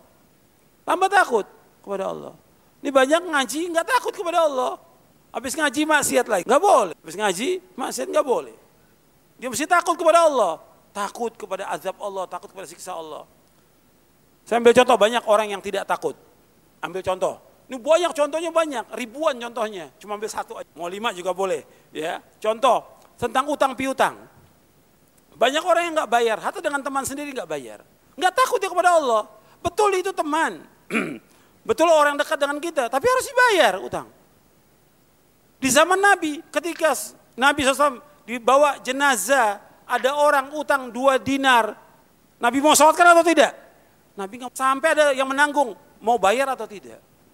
Karena berat hukumannya di akhirat nanti orang yang hutang itu. Dituntut oleh Allah sampai hari kiamat nanti. Berat. Tapi orang nggak punya rasa takut. Dianggap biasa aja utang piutang itu. Boleh, menurut syarat boleh, tapi bayar. Sesuai dengan perjanjian kita. Sesuai dengan janji kita. Kapan? Seminggu, sebulan, setahun, tepat waktu bayar. Ini ajaran Islam. Mesti bertambah kita ngaji, tambah takut kita kepada Allah Taala. Belum lagi perkataan, jangan gampang-gampang kita mencela orang, memfitnah orang atau yang lainnya, mentahdir orang. Lihat lisan kan. Takut kepada Allah. Tambah dia ngaji, tambah takut dia kepada Allah Taala. Dan yang lain, jadi ini contoh. Jadi harus di sini masalah hati. Hati ini betul-betul tambah takut kita kepada Allah. Berusaha bagaimana supaya ikhlas. Tambah tawakal kita kepada Allah. Tidak bergantung kepada manusia. Kita bergantung kepada diri kita. Enggak bergantung kepada benda. Enggak bergantung, bergantung hanya kepada Allah. Itu orang yang beriman kepada Allah. Tawakal hanya kepada Allah. Tawakal kepada Allah. Dan itu kita ucapkan, tapi banyak nggak diamalkan. Kita keluar rumah kita baca. Bismillahi tawakkaltu ala Allah la haula wa la quwata billah. Sudah baca. Tapi kurang tawakal kita. Masih takut dibayang-bayangi dengan dunia. Takut. Takut tentang diri kita, takut tentang masa depan, takut segala macam takut. Enggak tawakal dia kepada Allah Taala. Iya tidak? Banyak yang seperti itu. Mesti bertambah kita ngaji tambah tawakal kita kepada Allah SWT. Jangan takut kepada siapa takut kepada Allah. Fala takhafuhum wa khafuni in kuntum mu'minin. Jangan kalian takut kepada mereka, takut kepada aku kata Allah. Jika kalian orang-orang yang beriman. Ini. Tawakal kepada Allah hanya kepada Allah. Wa 'alallahi fatawakkalu in kuntum mu'minin. Dan kepada Allah kalian tawakal jika kalian orang yang beriman. Dan masih banyak lagi ayat yang seperti itu. Jadi ini anggap hati ini betul-betul di sini saya sebutkan Istiqomah hati yaitu mengenal Allah, takut kepada Allah, mengagungkan Allah, mencintai Allah, berharap kepada Allah, berdoa hanya kepada Allah, bertawakal hanya kepada Allah dan berpaling dari selain Allah. Kalau ini istiqomah, seluruhnya istiqomah. Sebagaimana sabda Nabi SAW dalam hadis yang sahih. Riwayat Bukhari Muslim dari sahabat Nu'man bin Bashir radhiyallahu anhuma. Ala inna fil jasadi mudghatan idha salahat, salahal jasadu kullu wa idha fasadat, Fasad al jasadu kullu ala wahyal qalbu. Ketahuilah dalam tubuh manusia ada segumpal daging. Kalau daging ini baik, baik seluruh tubuhnya. Kalau daging ini jelek, jelek seluruh tubuhnya. Ketahuilah segumpal daging itu adalah kita masuk selanjutnya. Yang kelima, istiqomah lisan. Lisan juga harus istiqomah.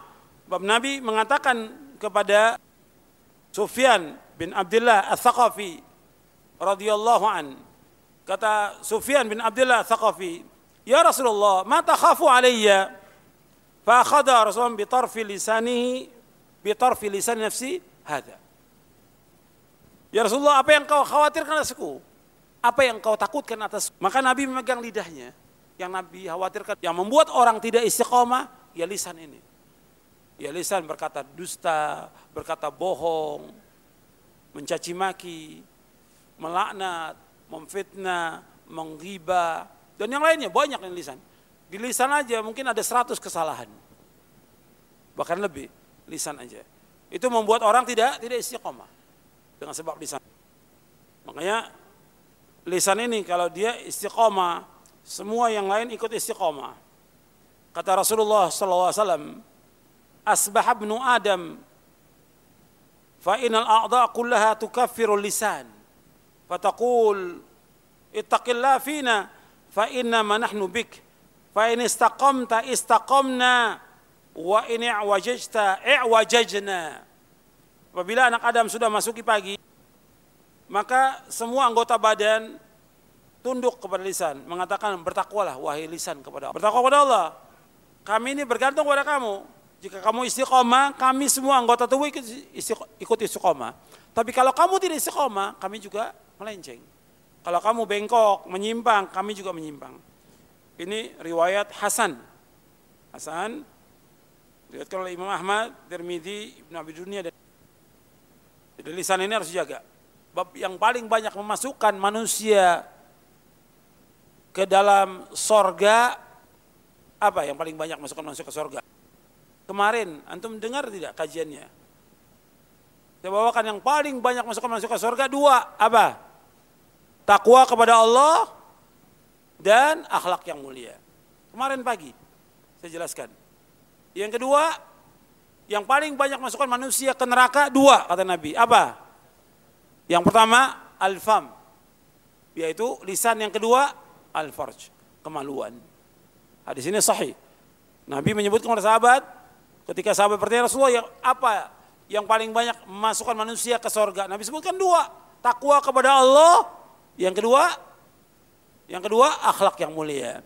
Yang paling banyak memasukkan manusia ke neraka dua. Yang pertama apa? Itu lisan. Masukkan manusia ke neraka. Yang kedua apa? Kemaluan. Makanya ketika Nabi SAW menjelaskan tentang ibadah kepada Allah, tentang tauhid kepada Allah, menjelaskan tentang masalah sholat, masalah zakat, menjelaskan sholat malam, puasa sunat dan yang lainnya, maka setelah itu Nabi menjelaskan. Setelah menjelaskan tentang jihad, Nabi ingatkan kepada sahabat Muad bin Jabal. Apa kata Nabi kepada Muad? Ala ukhbiruka bimilaki dzalika kulli. Maukah aku kabarkan kepada kamu yang dapat mengengkang semua itu? Bisa kamu laksanakan dan kamu selamat? Mau nggak? Kata Nabi. Kata bala. Ya Rasulullah. Fa'akhadha bilisanihi. Nabi pegang lisannya. Kalau kamu mau selamat, ibadah kamu benar, lurus, istiqomah, sholat kamu, puasa kamu, tahajud kamu, puasa sunat kamu, jihad kamu. Kemudian kata Nabi, kuffa alaika hadha. Jaga. Kemudian kata Muad, ya Nabi Allah, wa inna la mu'akhaduna bima natakallamu bih, thaqilat ka ummuka ya Muad. Wa hal yakubun nasa fin nari ala wujuhim au ala manakhirihim illa hasa. Wahai Nabi Allah, apakah kita akan disiksa oleh Allah dengan sebab apa yang kita ucapkan? Sakirat kau umum, kasihlah. Bukankah manusia dimasukkan ke dalam neraka, diseret mukanya, diseret hidungnya ke dalam neraka, melainkan dengan sebab lisannya. Hadis ini sahih, diriwayatkan Imam Ahmad, Tirmidzi dan yang lain. Jadi ini harus perhatikan lisan harus kita jaga. Lisan Kadang-kadang kita nggak sadar dengan lisan ini justru akan memasukkan masukkan ke neraka. Dia nggak sadar. Kata Nabi, Innal abda la yatakallamu bil kalimati yanzilu biha finnar ab'ada ma bainal masyriq wal maghrib. Sesungguhnya seorang mengatakan suatu ucapan yang menyebabkan dia terjerumus ke dalam neraka lebih jauh daripada timur dan barat. Ada sahih riwayat Imam Ahmad, Tirmidzi dan yang lainnya. Jadi betul-betul harus kita perhatikan lisan ini harus kita jaga kalau kita mau istiqomah. Kalau kita nggak bisa berbicara yang baik, kata Nabi apa? Diam. Mangkana yu'minu billahi wal yaumil akhir falyakul khairan aw liyasmut. Orang siapa yang beriman kepada Allah dan akhir, hendaklah berkata yang benar atau dia. Kemudian setelah itu istiqomah dalam amal ketaatan. Istiqomah meniti siratul mustaqim. Yang kita sedang jalan ini menjalani agama Islam ini kita meniti siratal mustaqim. Al-Quran wa sunnah fahmi salaf. Maka kita harus istiqamah. Kita berjalan di atas Quran dan sunnah menurut pemahaman salafus saleh, kita harus istiqamah. Ini siratal mustaqim. Bab ketika kita minta kepada Allah, ihdinas siratal mustaqim. Siratal ladzina an'amta alaihim ghairil maghdubi alaihim waladdallin. Ya Allah tunjukilah kami ke jalan yang lurus. Jalan yang orang-orang yang kau beri nikmat atas mereka, bukan jalannya orang yang kau murkai dan bukan pula jalannya orang yang sesat. As-sirat al-mustaqim seperti dijelaskan oleh Al-Hafidh Ibnu Katsir dalam tafsirnya. Mana sirat al-mustaqim? Itu ada empat. Dibawakan penjelasan dari asar para sahabat dan tabi'in. Ada empat. Pertama makna sirat al-mustaqim al-haq kebenaran. Yang kedua yaitu al-Islam. Antum catat, nggak ada di buku ini nggak ada. Antum catat. Yang pertama al-haq. Yang kedua al-Islam. Yang ketiga yaitu Al-Quran. Dan yang keempat Abu Bakar wa Umar. Mana siratal mustaqim kata Al-Hafidh Ibnu Katsir dalam tafsirnya itu empat. Yang pertama al-haq kebenaran. Yang kedua yaitu Islam. Yang ketiga Al-Quran. Dan yang keempat yaitu Abu Bakar wa Umar. Kata Ibnu Katsir rahimahullah, empat ini nggak bertentang. Karena orang yang mencari kebenaran, kebenaran ada dalam apa? Dalam Islam. Kemudian Islam sumbernya Quran dan Sunnah. Kalau disebutkan Quran, harus dengan Sunnah. Karena nggak bisa Al-Quran berdiri dengan sendiri tanpa sunnah. Kita nggak akan bisa mengamalkan Quran tanpa sunnah. Harus dengan sunnah. Sunnah menjelaskan Al-Quran. Kemudian Al-Quran dan sunnah harus dipahami dengan pemahaman para sahabat. Al-Quran dan sunnah harus dipahami dengan pemahaman sahabat. Tokohnya sahabat siapa? Abu Bakar wa Umar. Kata Nabi SAW, Iqtadu billadzaini min ba'di Abi Bakar wa Umar. Dia akan mengikuti dua orang. Sesudah wafatku Abu Bakar belum lagi ada yang lain. Fa'alaikum bisunnati wa sunnatil khulafa'ir rasyidin al-mahdiyyin tamassaku biha wa 'addu 'alaiha bin nawajid wa iyyakum muhdatsatil umur fa inna kulla muhdatsatin bid'ah wa kulla bid'atin. Jadi kata Nabi SAW, Hendaklah akan berpegang kepada sunnahku dan sunnah para khalifahku yang terpimpin dan lurus. Peganglah erat-erat dan gigitlah dengan geram kalian. Dan jauhkan diri kalian dari setiap perkara yang baru dalam agama karena setiap yang baru dalam agama lebih bid'ah dan setiap bid'ah sesat. Jadi kita di sini ihdinas siratal mustaqim. Siratal mustaqim yaitu Islam yang sumbernya Quran dan Sunnah menurut pemahaman para sahabat. Pemahaman para sahabat. Jadi Nabi selalu menyebutkan tentang Abu Bakar dan Umar. Ini dua sahabat yang mulia. Kemudian disebutkan juga Uthman dan Ali. Ini khulafaur rasyidin. Dan mereka semua dijamin dengan sorga. Maka orang yang mencela sahabat adalah orang-orang yang yang hina. Orang mencela sahabat dia melakukan perbuatan dosa besar. Bahkan dikafirkan. Imam Malik mengkafirkan berdasarkan surah Al-Fatih di ayat yang terakhir orang yang mencela, mencaci maki sahabat, dia kafir dengan ayat. Dan orang yang beriman nggak akan mungkin kalau dia beriman nggak mungkin dia akan benci kepada kecuali orang orang munafik kalau orang munafik benci kepada sahabat. Kalau orang beriman nggak akan benci kepada sahabat. Dia cinta kepada sahabat, memuliakan sahabat, mendoakan kebaikan buat sahabat. Karena kita sampai agama Islam sekarang kita bisa terima agama ini melalui perantara siapa? Sahabat radhiyallahu ajma'in. Makanya dosa besar tuh orang mencaci maki sahabat dosa besar. Dipertanyakan tentang keislamannya, dia masuk orang-orang munafik. Kemudian juga dia adalah orang yang jelek hatinya, orang mencela sahabat. Yang kelima orang mencela sahabat adalah orang-orang yang tidak waras. Enggak waras. Sekarang di antara antum aja kalau ada orang yang soleh, udah meninggal dicela, marah nggak antum? Marah. Dan apa manfaatnya?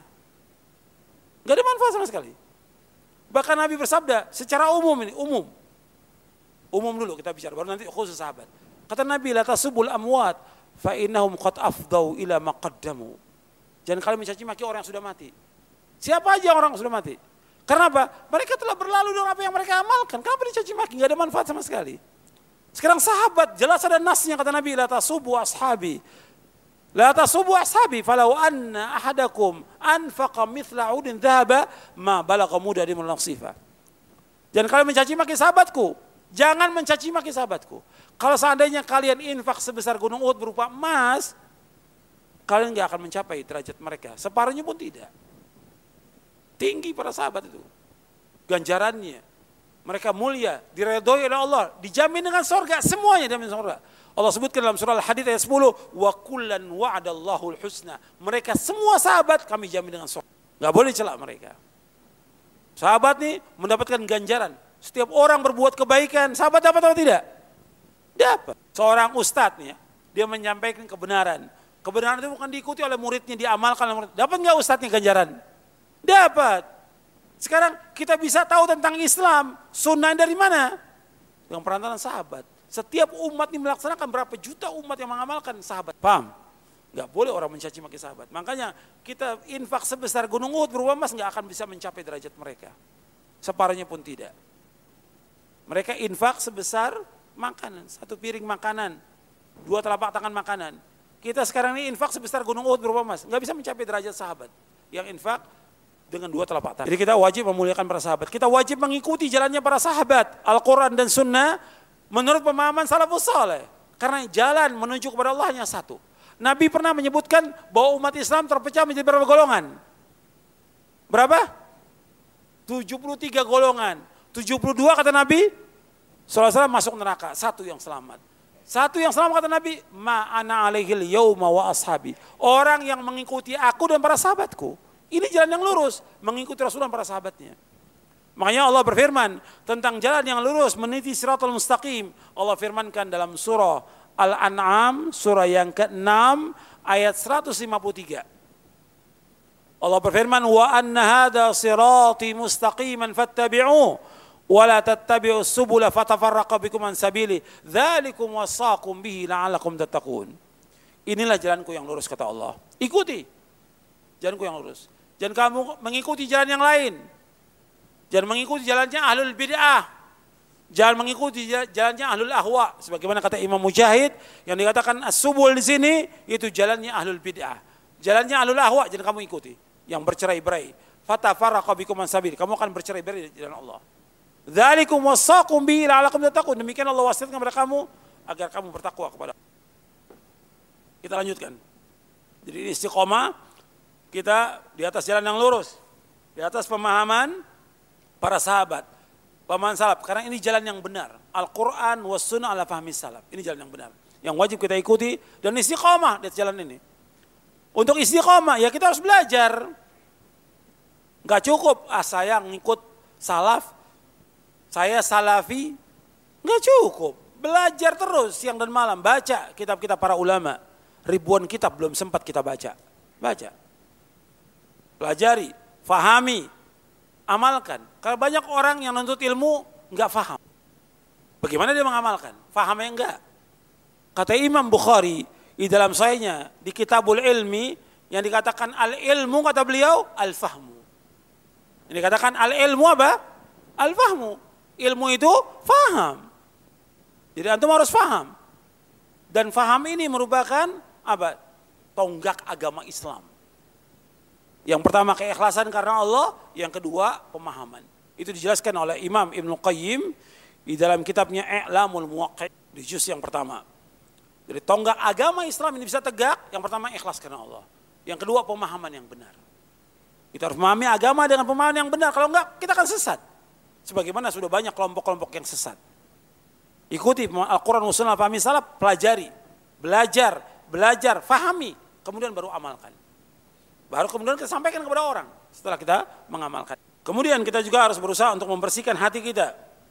Ya. Di sini disebutkan untuk melihat di halaman 47 kebersihan hati tidak akan sempurna melainkan dengan selamat dari lima perkara. Kita harus selamat hati ini dari kesyirikan.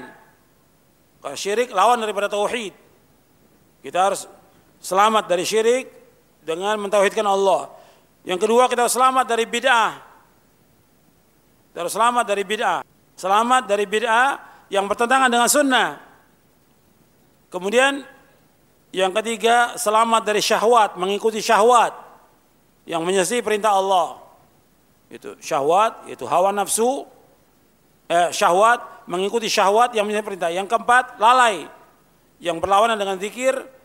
Kemudian yang kelima, hawa nafsu, yang bertentangan dengan kemurnian dan keikhlasan. Ini lima perkara, syirik, bid'ah, syahwat, lalai, dan hawa nafsu, merupakan penghalang manusia dari Allah. Dan masing-masing mempunyai jenis yang banyak. Syirik ada macamnya, bid'ah juga ada macamnya, syahwat juga demikian, kelalaian dan hawa nafsu. Kemudian ikhwan fillah kita masuk sekarang yang ketujuh. Istiqomah di atas ketaatan kepada Allah. Istiqomah di atas kalau tadi istiqomah di atas akidah yang benar, tauhid yang benar.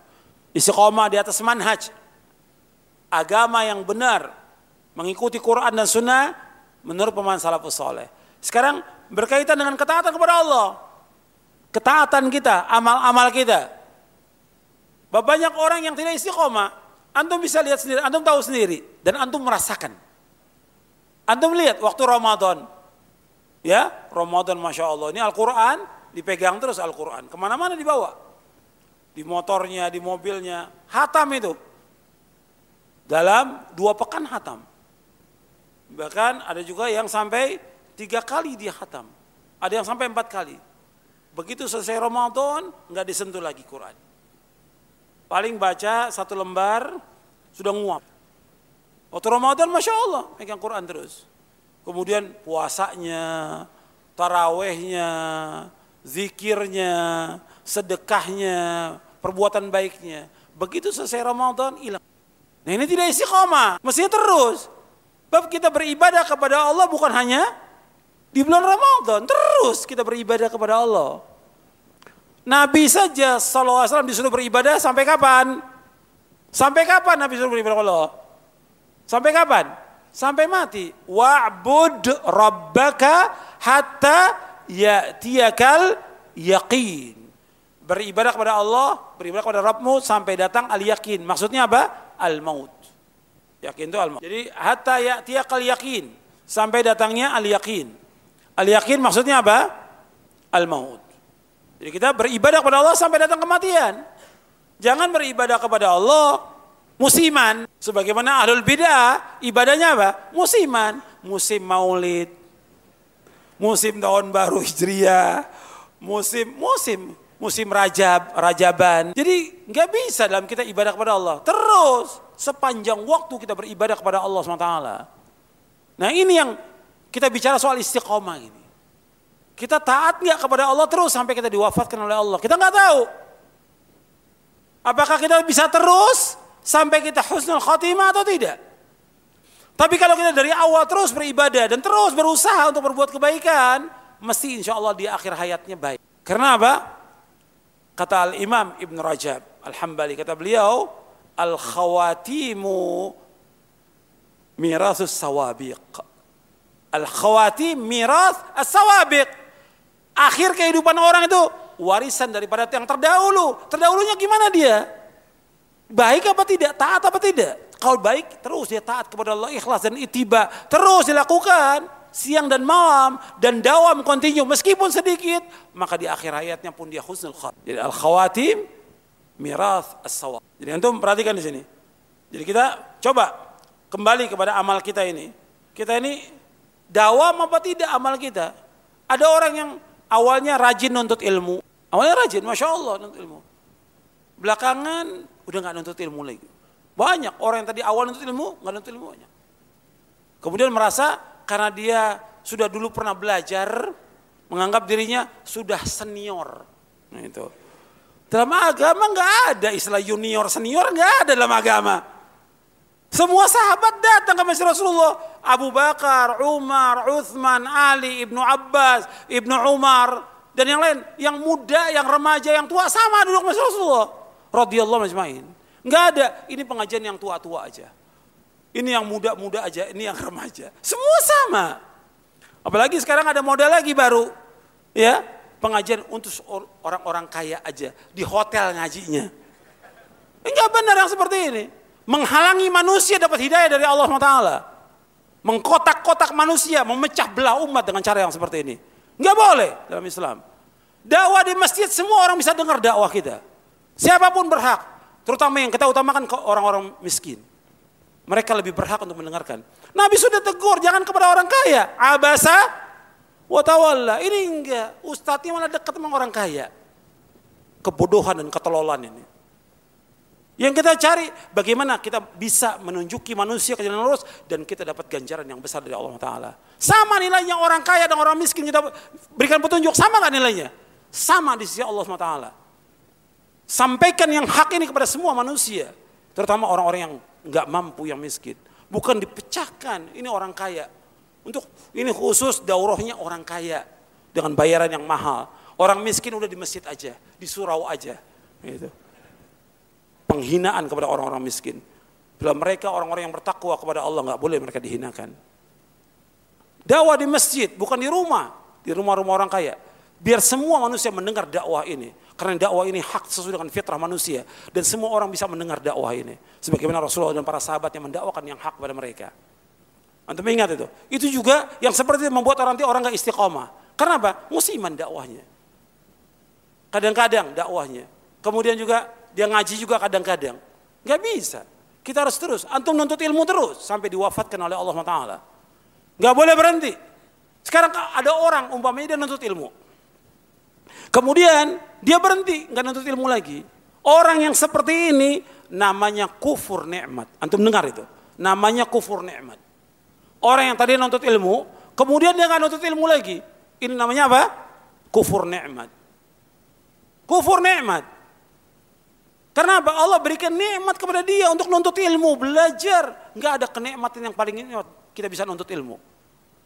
Nggak ada kebahagiaan yang paling bahagia melainkan kita bisa nuntut ilmu syari. Ini nikmat yang paling besar dan kebahagiaan yang paling besar.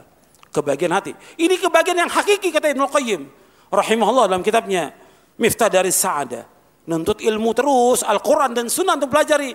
Menurut Paman Salih ini kenikmatan yang paling nikmat, kebahagiaan yang paling bahagia. Maka nuntut ilmu. Sekarang banyak orang-orang sibuk dengan yang lain, nggak nuntut ilmu dia. Ya, sibuk jadi panitia ini, sibuk jadi panitia, nggak ngaji. Maka saya, saya sampaikan di mana-mana, panitia harus ikut ngaji, duduk di masjid. Jangan sibuk sendiri. Nah, sekarang kan mau bantu orang, nolong orang, ngakunya salah, tapi nggak pernah ngaji. Nggak pernah kita lihat duduk di masjid taklim dia. Kenapa? Merasa dirinya sudah hebat, sudah bisa bantu orang. Ilmu, ilmu lebih dahulu harus duduk di masjid ilmu. Kalau kita tinggalkan, maka kita kufur nikmat. Ini istimbatnya Syekh Muhammad bin Saleh Utsaimin rahimahullah. Ketika beliau membawakan satu hadis Nabi, antum dengarkan hadis ini. Tolong perhatikan. Nabi SAW bersabda dalam hadis yang sahih yang diriwayatkan oleh Imam Bukhari dan Muslim. Nabi bersabda kepada seorang sahabat, "Ya Abdullah, la takun mithla fulanin kana yaqumul laila fataraka qiyamal laili." Wahai Abdullah, jangan kamu seperti si fulan. Tadinya dia rajin salat malam, kemudian ditinggalkan sholat malam. Hadis ini sahih dari Imam Bukhari Muslim. Kata Nabi, wahai Abdullah jangan kamu seperti si fulan tadinya rajin sholat malam, kemudian ditinggalkan sholat malam. Saya tanya kepada antum, sholat malam itu hukumnya wajib atau sunat? Sholat malam hukumnya wajib atau sunat? Sunat sholat malam. Nabi mengatakan sallallahu alaihi wasallam kepada sahabat ini, jangan kamu tinggalkan sholat malam. Jangan seperti si bulan tadinya rajin sholat malam, kemudian tinggalkan sholat malam. Hukum sholat malam sunat, Nabi mengatakan jangan tinggalkan. Jangan seperti si bulan. Tadinya rajin, kemudian tinggalkan. Sekarang saya mau tanya kepada antum, nuntut ilmu itu wajib atau sunat? Wajib. Kalau yang sunat aja Nabi suruh dawam, continue, istiqomah, apalagi yang wajib. Paham? Ya. Kalau yang sunat aja disuruh istiqomah, apalagi yang wajib. Nuntut ilmu wajib. Anda harus istiqomah nuntut ilmu. Berbuat baik pada orang tua, Wajib atau sunat? Wajib. Antum berbuat baik pada orang. Meskipun orang tua kita punya anak lima atau tujuh atau sepuluh atau lebih dari itu. Sekarang kita berlomba-lomba bagaimana kita berbuat baik pada orang tua kita. Enggak, wah dulu kita berbuat baik. Sekarang karena sudah nikah, enggak perlu lagi berbuat. Wajib untuk berbuat baik pada orang tua. Dawam dan kontinu sampai kita diwafatkan oleh Allah. Karena apa? Dengan kita berbuat baik pada orang tua, itu jalan menuju mana? Sorga. Jangan sampai durhaka pada orang tua. Ini jalan menuju surga. Kebahagiaan kita dengan kita berbakti pada orang tua kita. Meskipun dia orang awam. Meskipun nggak ngerti agama, tetap kewajiban kita untuk berbuat baik kepada orang tua. Ucapkan kalimat yang lembut kepada orang tua, perkataan yang mulia. Jangan berkata ah pada orang tua, jangan menengking orang tua, jangan menghardik orang tua, jangan melawan orang tua. Tidak akan bahagia anak-anak yang seperti itu. Anak yang durhaka nggak akan bahagia dan tidak akan barokah hidupnya anak yang durhaka pada orang tua. Bahkan Nabi mengatakan tidak masuk surga anak yang durhaka pada orang tuanya. Antum ingat itu. Kata Nabi SAW, Thalathun la yadkhulul jannah, wa la yanzurullah ilaihim yawmal qiyamah, al-aqli walidayhi, wal mar'atul mutarajjilatul mutasyabbihatu birrijal, wad dayyuth. Kata Nabi ada tiga golongan yang tidak masuk surga dan Allah nggak akan lihat kepada mereka pada hari kiamat. Yang pertama anak yang durhaka pada orang tuanya. Yang kedua perempuan yang menyerupai laki-laki. Yang ketiga dayuth, yaitu orang yang membiarkan kejelekan dalam rumah tangganya. Hadis ini diriwayatkan oleh Imam Ahmad dan Hakim, disahihkan oleh Syekh Albani. Jangan perhatikan, anak yang durhaka. Kadang-kadang dia berbuat baik, kadang-kadang tidak. Kadang-kadang orang tua butuh pada dia, dia nggak berbuat baik.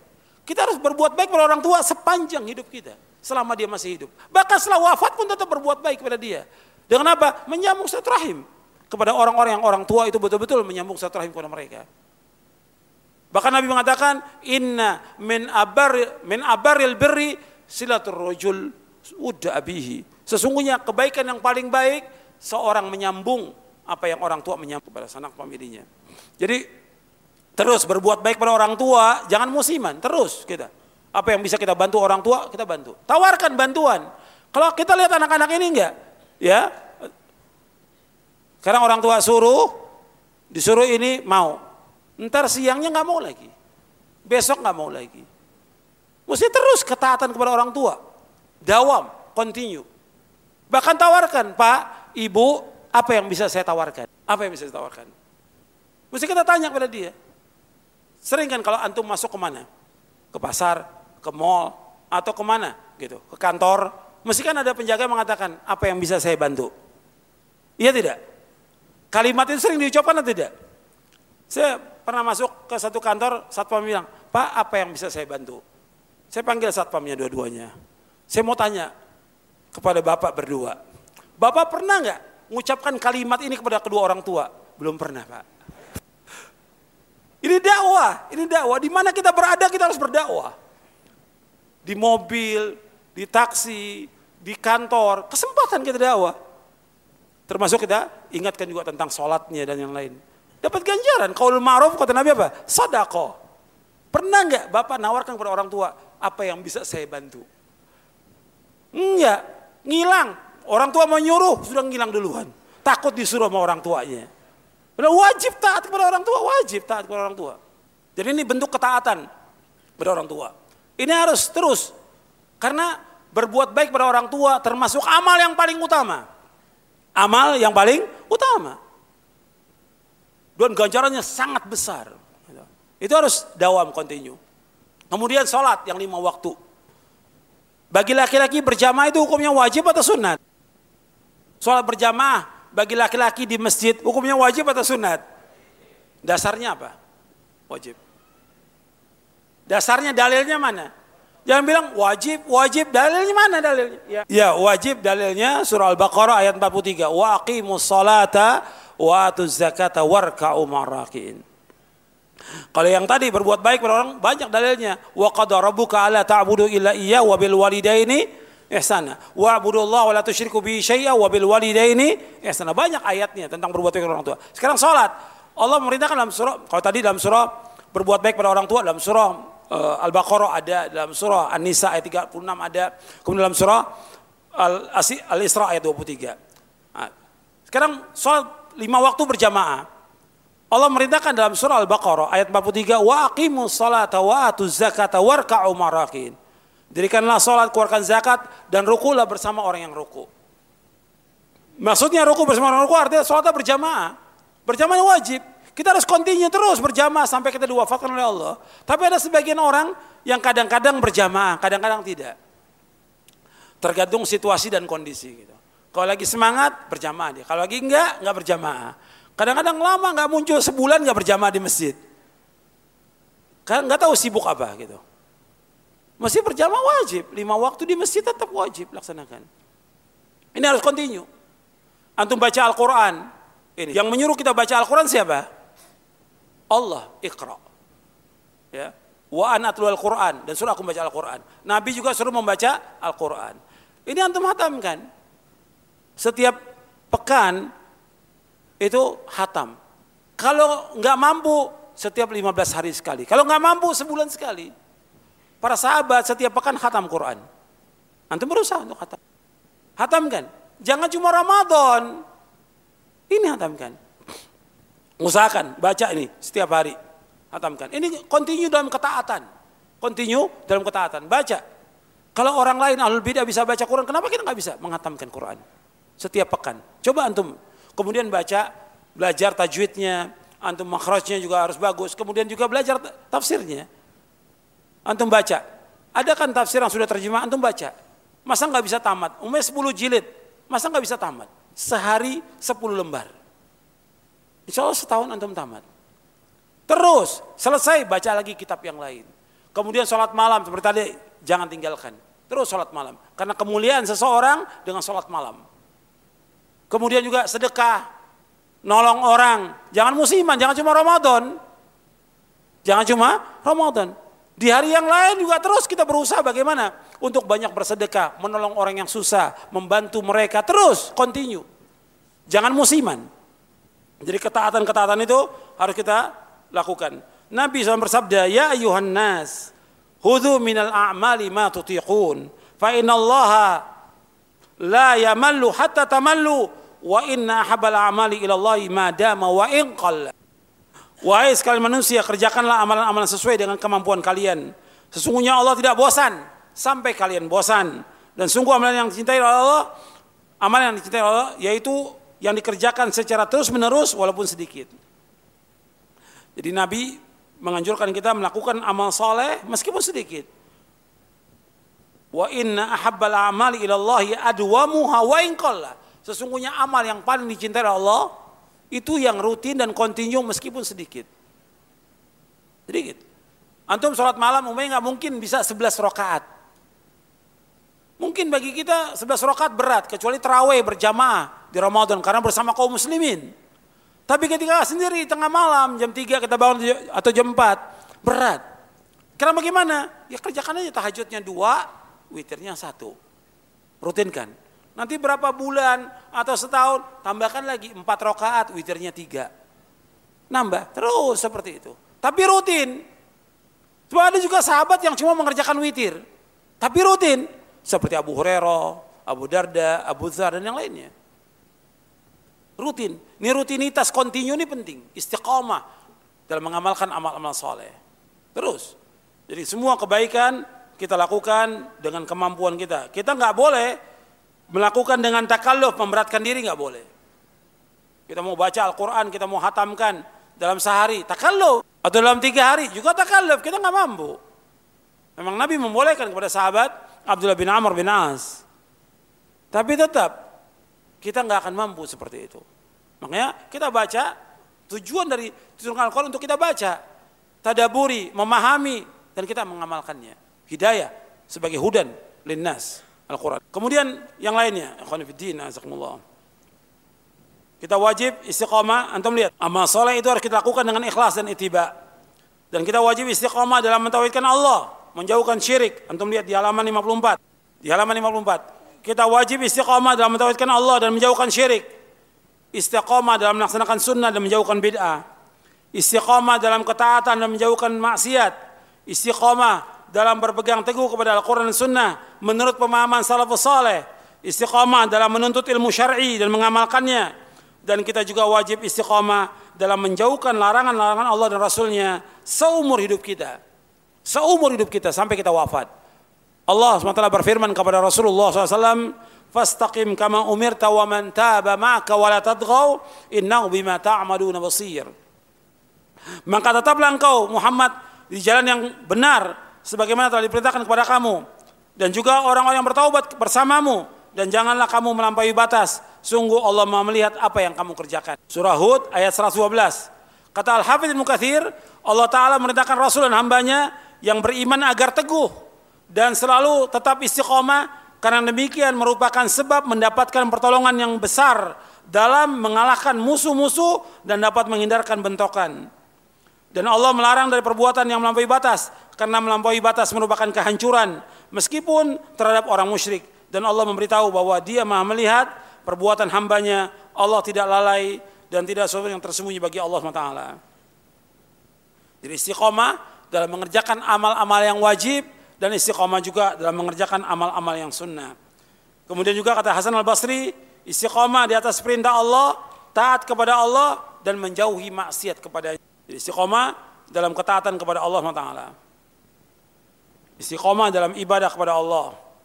Ini harus istiqomah. Kemudian, ikhwan fiddin, azakumullah. Kalau kita istiqomah dalam ketaatan kepada Allah, terus kita istiqomah, maka kemungkinan besar dengan kita istiqomah itu akan membawa kita kepada husnul khatimah. Akan membawa kepada apa? Husnul khatimah. Tapi kita harus istiqomah dalam ketaatan. Bapak ada juga orang yang taat, terus maksiat, taat lagi, maksiat lagi. Ini enggak aman ini, yang seperti ini. Enggak aman apa? Dari su'ul khatimah, tidak aman dia. Makanya kita harus terus berusaha untuk istiqomah dalam ketaatan. Bagaimana dikatakan oleh Imam Ibn Rajab Al-Hambali. Kata beliau begini. Setelah dibawakan hadis innamal a'malu bil khawatim. Hadis ini sahih. Riwayat Bukhari dari sahabat Sal bin Sa'ad. Sesungguhnya amal itu tergantung daripada akhirnya. Innamal amal bil khawatim. Kita ini semuanya semua yang ya yang hadir di sini maupun yang mendengarkan radio Roja atau TV Roja, semuanya, semua kita ingin husnul khatimah semuanya. Bagaimana supaya bisa husnul khatimah? Kita harus terus continue dalam ketaatan. Ikhlas dan itiba terus continue. Karena dengan itu nanti insya Allah Allah tutup dengan kebaikan kehidupan kita. Kata Imam Ibn Rajab, penutup amalan warisan dari amal-amal kita yang terdahulu yang sudah kita kerjakan. Dan semua itu telah tetap dalam kitab terdahulu. Maka dari itu kaum salaf terdahulu sangat takut dari su'ul khatimah. Akhir kehidupan yang buruk. Di antara mereka ada yang gelisah jika diungkit amal-amal yang telah lalu. Gelisah dia. Sekarang ini banyak orang yang bangga dengan amal yang lalu. Orang kalau disebutkan amal dulu, dulu kamu ini pernah ya berbuat maksiat. Kamu pernah berduaan dengan perempuan dulu, kamu pernah minum khamar, pernah narkoba, pernah jadi penyanyi umpamanya, penyanyi dangdut umpamanya atau yang lainnya. Sekarang tobat. Tobat. Kalau disebutkan lagi sama orang takut dia. Kalau sekarang bangga, bahkan bikin grup, grup orang-orang yang pernah jadi penyanyi, bikin grup sendiri. Ada nggak seperti itu? Gimana? Bikin grup sendiri, grup para pendosa. La haula wa la illa billah. Jangan seperti itu mestinya. Kalau dia taubat kepada Allah dengan taubatan, nasuha, bergabung dengan kaum muslimin. Jangan bikin grup para pendosa, jangan. Namanya macam-macam sudah. Wah, antum juga sudah tahu sebagian nama-nama itu. Kalau kita udah pernah berbuat dosa, dulu berbuat maksiat, pernah berbuat syirik, pernah menyanyi, pernah riba, pernah segala macam, taubat kepada Allah. Kita ingin nggak ada orang tahu. Dan nggak ada lagi yang menceritakan dan mengingatkan kita tentang perbuatan dosa kita. Tuh, takut kepada Allah. Kenapa? Takutnya dari perbuatan dosa kita yang dulu itu membuat kita nggak istiqomah dan su'ul khatimah. Paham? Ini enggak bangga. Yang pernah umumnya jadi Islam jamaah. Islam jamaah dulunya. Begitu tobat dia bukan ikut pengajian salaf, enggak bikin sendiri. Grup Islam jamaah. Akhirnya enggak mau bergabung. Enggak mau ngaji, enggak nuntut ilmu, menganggap dirinya benar. Akhirnya sesat. Sesat. Karena apa? Yang dibaca salah, menghukumi salah, dan yang lainnya sudah. Dan ini bukti terjadi yang seperti ini. Wakil. Kemudian yang dari Haroka juga tobat. Bikin kelompok sendiri lagi. Yang ini bikin kelompok. Nggak boleh dalam Islam. Kita bergabung dengan kaum muslimin, nuntut ilmu semua sama. Yang orang kayanya, yang orang miskinnya, yang pernah berbuat maksiat, duduk sama bersama kaum muslimin di masjid Allah. Duduk bersama mereka. Sebagaimana kita sholat yang lima waktu bersama kaum muslimin sama. Enggak dibedakan antara yang kaya dengan miskin. Sebagaimana kita menunaikan ibadah haji sama dengan kaum muslimin. Semua sama dengan pakaian yang putih laki-laki. Sama. Enggak ada yang kaya, enggak ada yang miskin, semuanya sama di depan Allah SWT. Karena orang akan nilai tentang hatinya dan amalnya, bukan kekayaannya. Allah nggak lihat kekayaannya dia, Allah nggak lihat tentang kehebatannya dia tidak, nggak lihat gelarnya dia dan tidak. Allah lihat kepada hati dan amalnya. Makanya saya ingatkan orang-orang yang pernah berbuat dosa jangan bikin kumpulan, jangan. Jangan bikin kelompok, jangan. Ustadznya mesti mengingatkan. Jangan mendukung. Air tambah jadi nanti jadi kelompok. Kelompok para pendosa. Tapi sudah taubat. Kan itu rawan untuk bisa berbuat dosa lagi. Karena kelompok, nanti kan setan bisikan lagi. Kita dulu taubat. Kamu ingat gak dulu waktu kita nyanyi dengan perempuan berdua? Diingatkan lagi. Akhirnya terus kembali lagi. Setan menggoda terus. Karena gak pernah berhenti setan. Setan terus menyesatkan anak Adam. Bukan mustahil orang yang tadinya taubat, kemudian kembali lagi kepada maksiat, mungkin atau tidak? Mungkin. Hatta orang yang ruku dan sujud di masjid mungkin dia untuk berbuat maksiat. Tidak istiqomah. Hatta yang ngaji. Hatta yang berdakwah. Mungkin. Karena apa? Allah muqallibal qulub. Allah membolak-balikan hati manusia. Membolak-balikan hati manusia. Makanya doa kita yang terbanyak yang didoakan dan Rasul berdoa, ya muqallibal qulub, sabit qalbi ala dinik. Ya Allah, yang bolak menetapkan hatiku atas agamamu. Itu yang terbanyak yang Nabi berdoa. Ya muqallibal qulub, sabit qalbi ala dinik. Kalau kita pernah berbuat dosa, berbuat maksiat, taubat kepada Allah. Jangan ada yang tahu. Jangan jadi mujahir. Apa mana mujahir? Dia pernah berbuat dosa dulu. Berbuat atau malam berbuat dosa minum khamar umpamanya. Udah Allah tutup dia.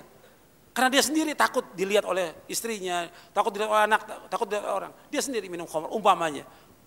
Kemudian dia tobat. Malamnya dia tobat atau besok lagi tobat. Tapi dia ceritakan pada orang lain. Tahu nggak kamu? Tadi malam saya minum khamar. Ini namanya mujah, mujahir. Kata Nabi, kullu ummati mu'afan illal mujahirin.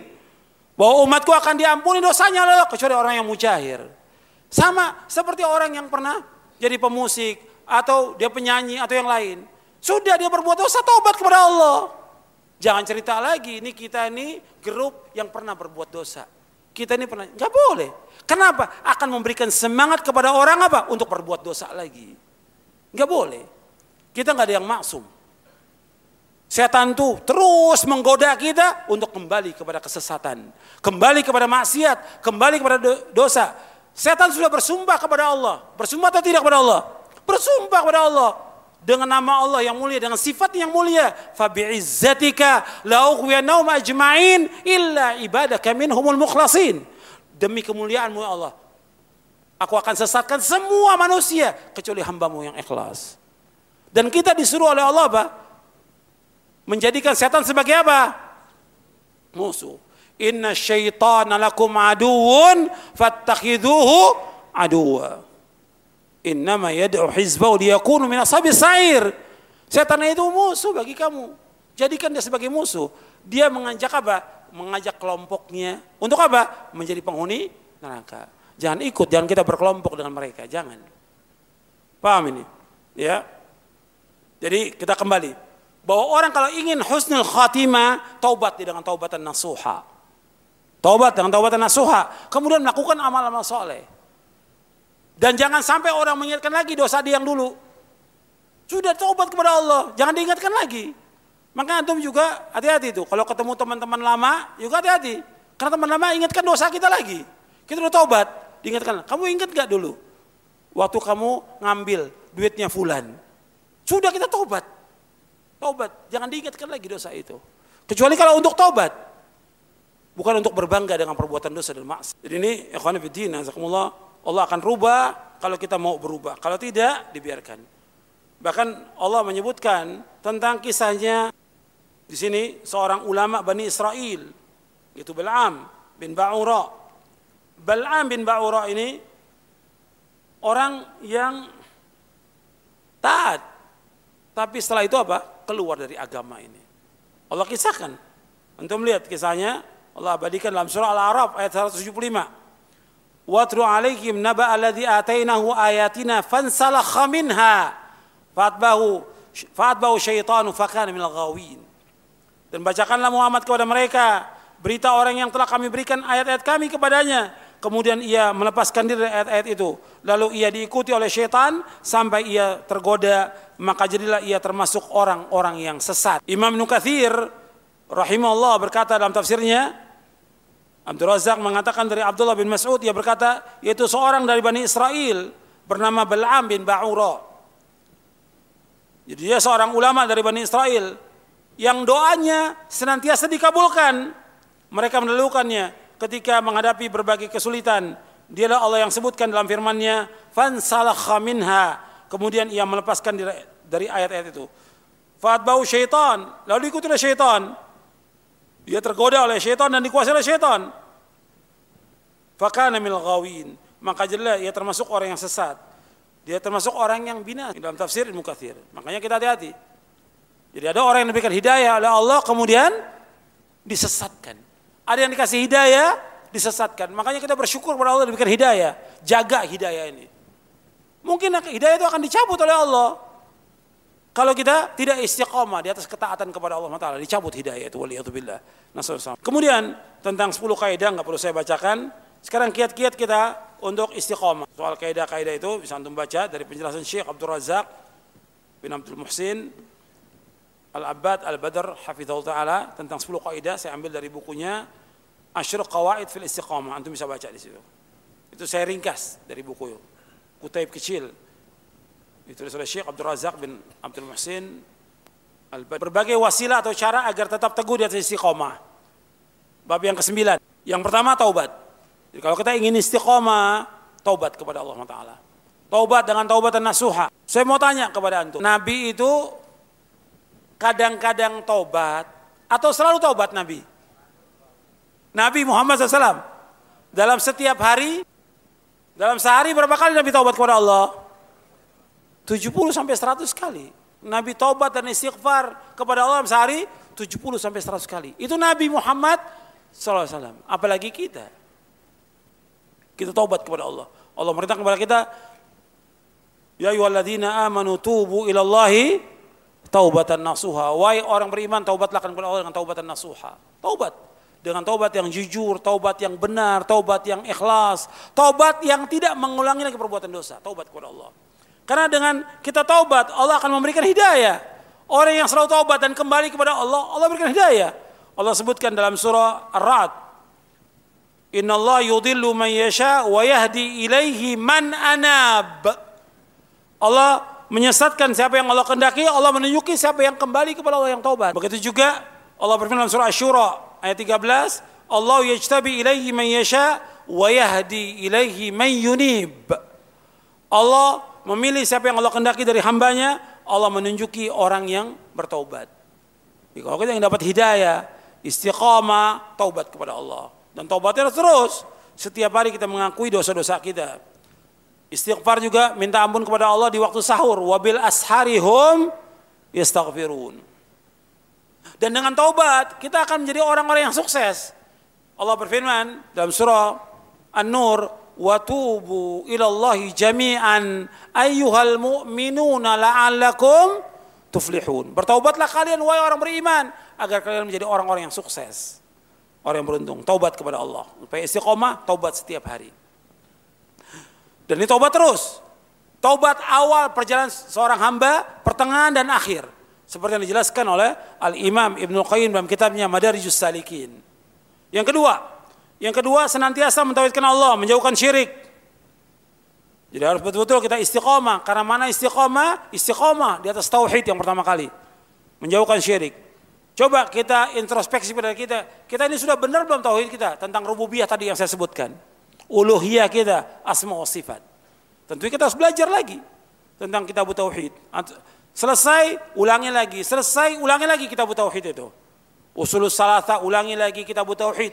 Oleh Syekh Muhammad bin Abdul ulangi lagi selesai. Baca syarahnya Fathul Majid, ulangi lagi. Manfaatnya besar itu. Tambah keyakinan kita, tambah iman kita kepada Allah SWT. Kita harus mentauhidkan Allah, jangan sampai kita jatuh dalam perbuatan syirik.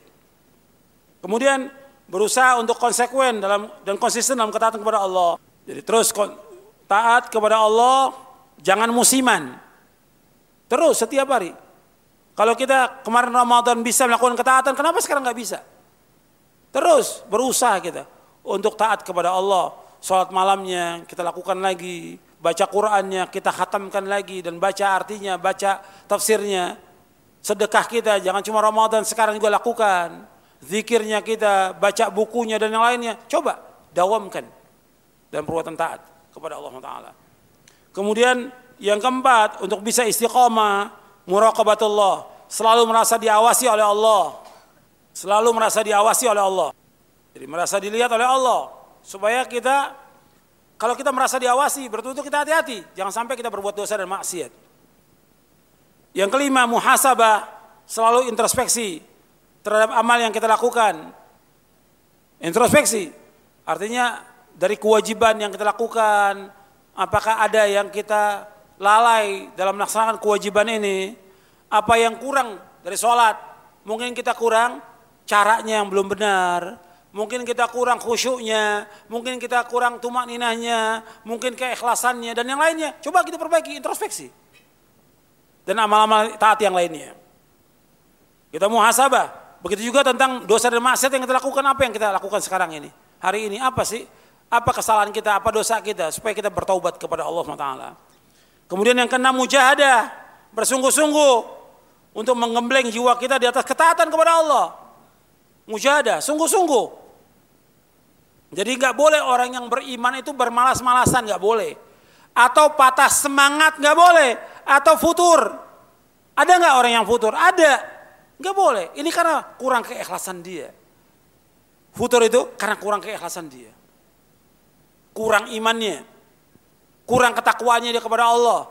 Orang yang beriman nggak boleh futur. Dia harus terus berjuang. Terus bersungguh-sungguh dalam melakukan amal-amal soleh. Nggak boleh lemah.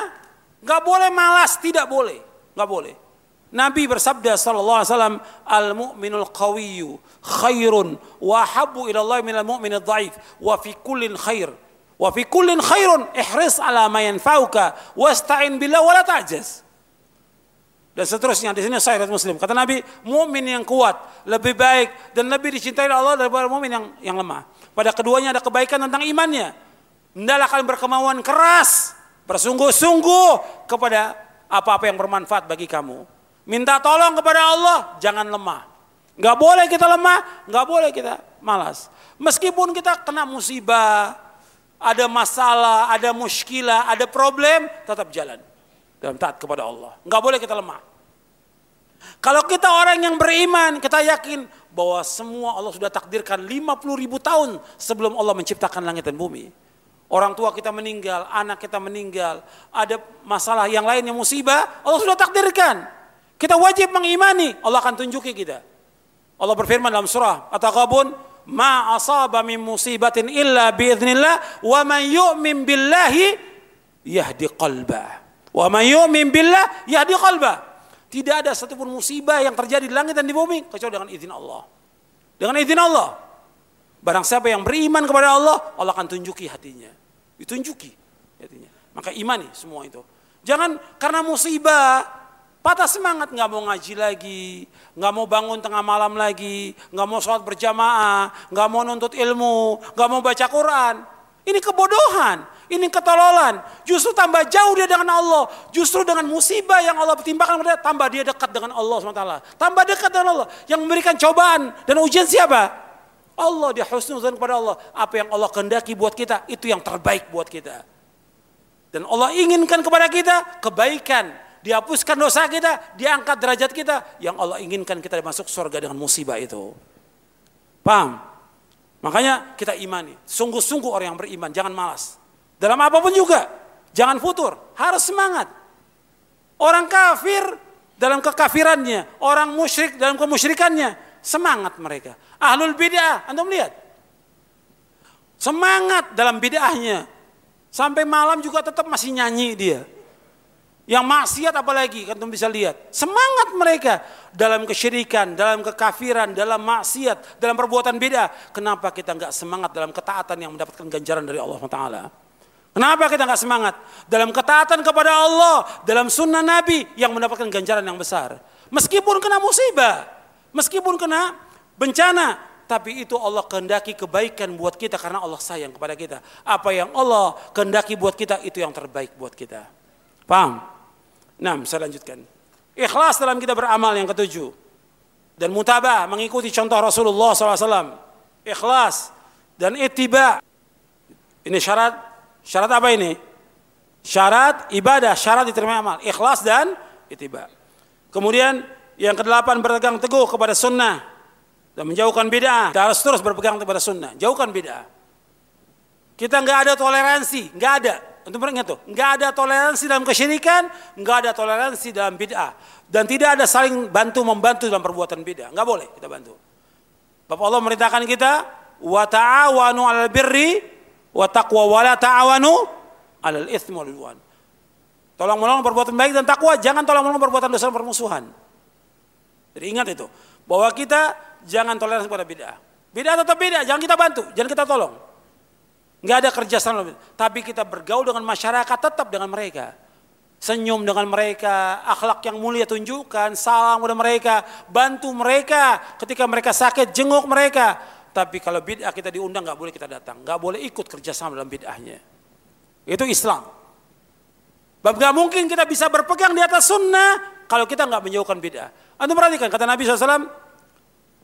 Perhatikan kata Nabi SAW fa'alaikum bisunnati wa sunnatil khulafa'ir rasyidin mahdiyin tamassaku biha wa addu 'alaiha bin nawaj wa iyyakum muhdatsatil umur. Fa inna kulla muhdatsatin bid'ah wa kulla bid'atin dhalalah jadi untuk bisa berpegang teguh kepada sunnah dengan menjauhkan apa?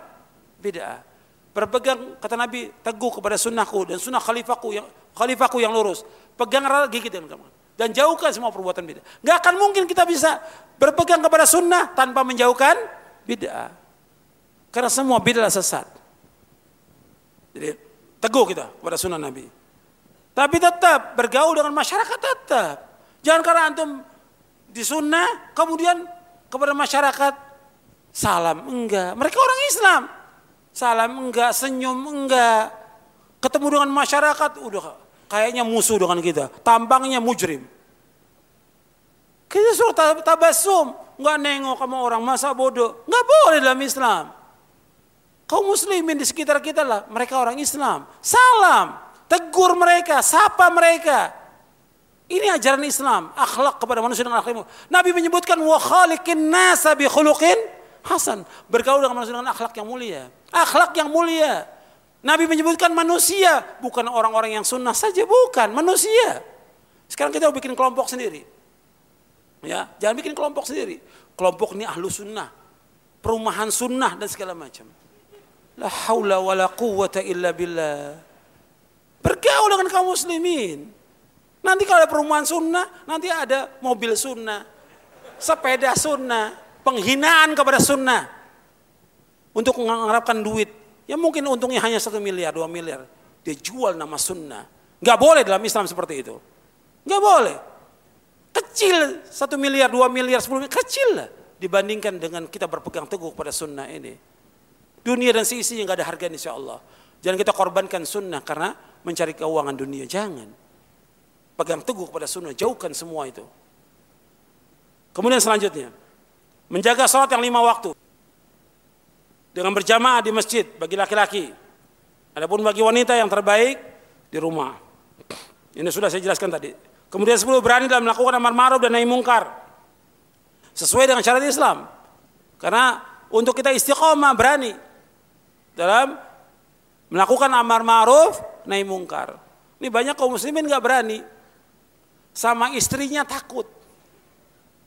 Sama istrinya takut, nggak berani. Istrinya maksiat, istrinya ngomong dengan laki-laki, duduk dengan laki-laki. Suaminya diam. Nggak boleh, dia wajib menyuruh. Si istrinya nonton TV, maksiat dibiarkan. Gak boleh. Sama anaknya takut. Harus tegas kepala rumah tangga. Sebab Allah mengatakan ar-rijalu qawwamun al-nisa. Allah berfirman, "Ya ayyuhalladzina amanu qu anfusakum wa ahlikum nara." Wahai orang beriman menjaga diri kamu keluarga kamu dari api neraka. Tegakkan amar ma'ruf dan munkar dalam rumah kita. Larang yang dia salah larang. Yang wajib perintahkan kepada dia. Kemudian baru sekupnya kepada yang lain. Yang penting pertama kali rumah tangga dulu, baru yang lain. Kemudian yang ke sebelas senantiasa menuntut ilmu syar'i dan mengamalkannya. Yang harus terus nuntut ilmu sampai wafat. Kemudian takut kepada Allah yang maha kuasa dan maha besar. Dan selalu ingat pedihnya siksa neraka. Kita harus ingat tuh. Siksa neraka sangat pedih. Yang ketiga belas mencari teman yang soleh. Baik agama dan akhlaknya. Cari teman-teman yang soleh. Yang keempat belas menjaga hati, lisan dan anggota badan. Serta menahan diri dari hal-hal yang diharamkan. Jaga hati kita, jaga lisan kita, anggota badan dari hal yang diharamkan. Yang kelima belas mengetahui langkah-langkah setan dalam menyesatkan manusia. Ini banyak ini. Makanya Allah sebutkan dengan kalimat khutwati syaitan. Wala tattabi khutwati syaitan. Jangan kalian mengikuti langkah syaitan. Banyak langkah syaitan ini. Semua maksiat adalah langkah-langkah syaitan. Sedikit demi sedikit dia menyesatkan manusia. Yang ke-16 senantiasa berzikir dan berdoa kepada Allah. Kita harus terus berzikir dan berdoa kepada Allah. Yang ke-17 sabar dalam melaksanakan ketaatan kepada Allah. Sabar dalam menjauhkan perbuatan dosa dan maksiat dan sabar dalam menghadapi cobaan dan ujian dan musibah. Sabar. Kemudian doa kepada Allah. Ini antum hafalkan doanya. Ya.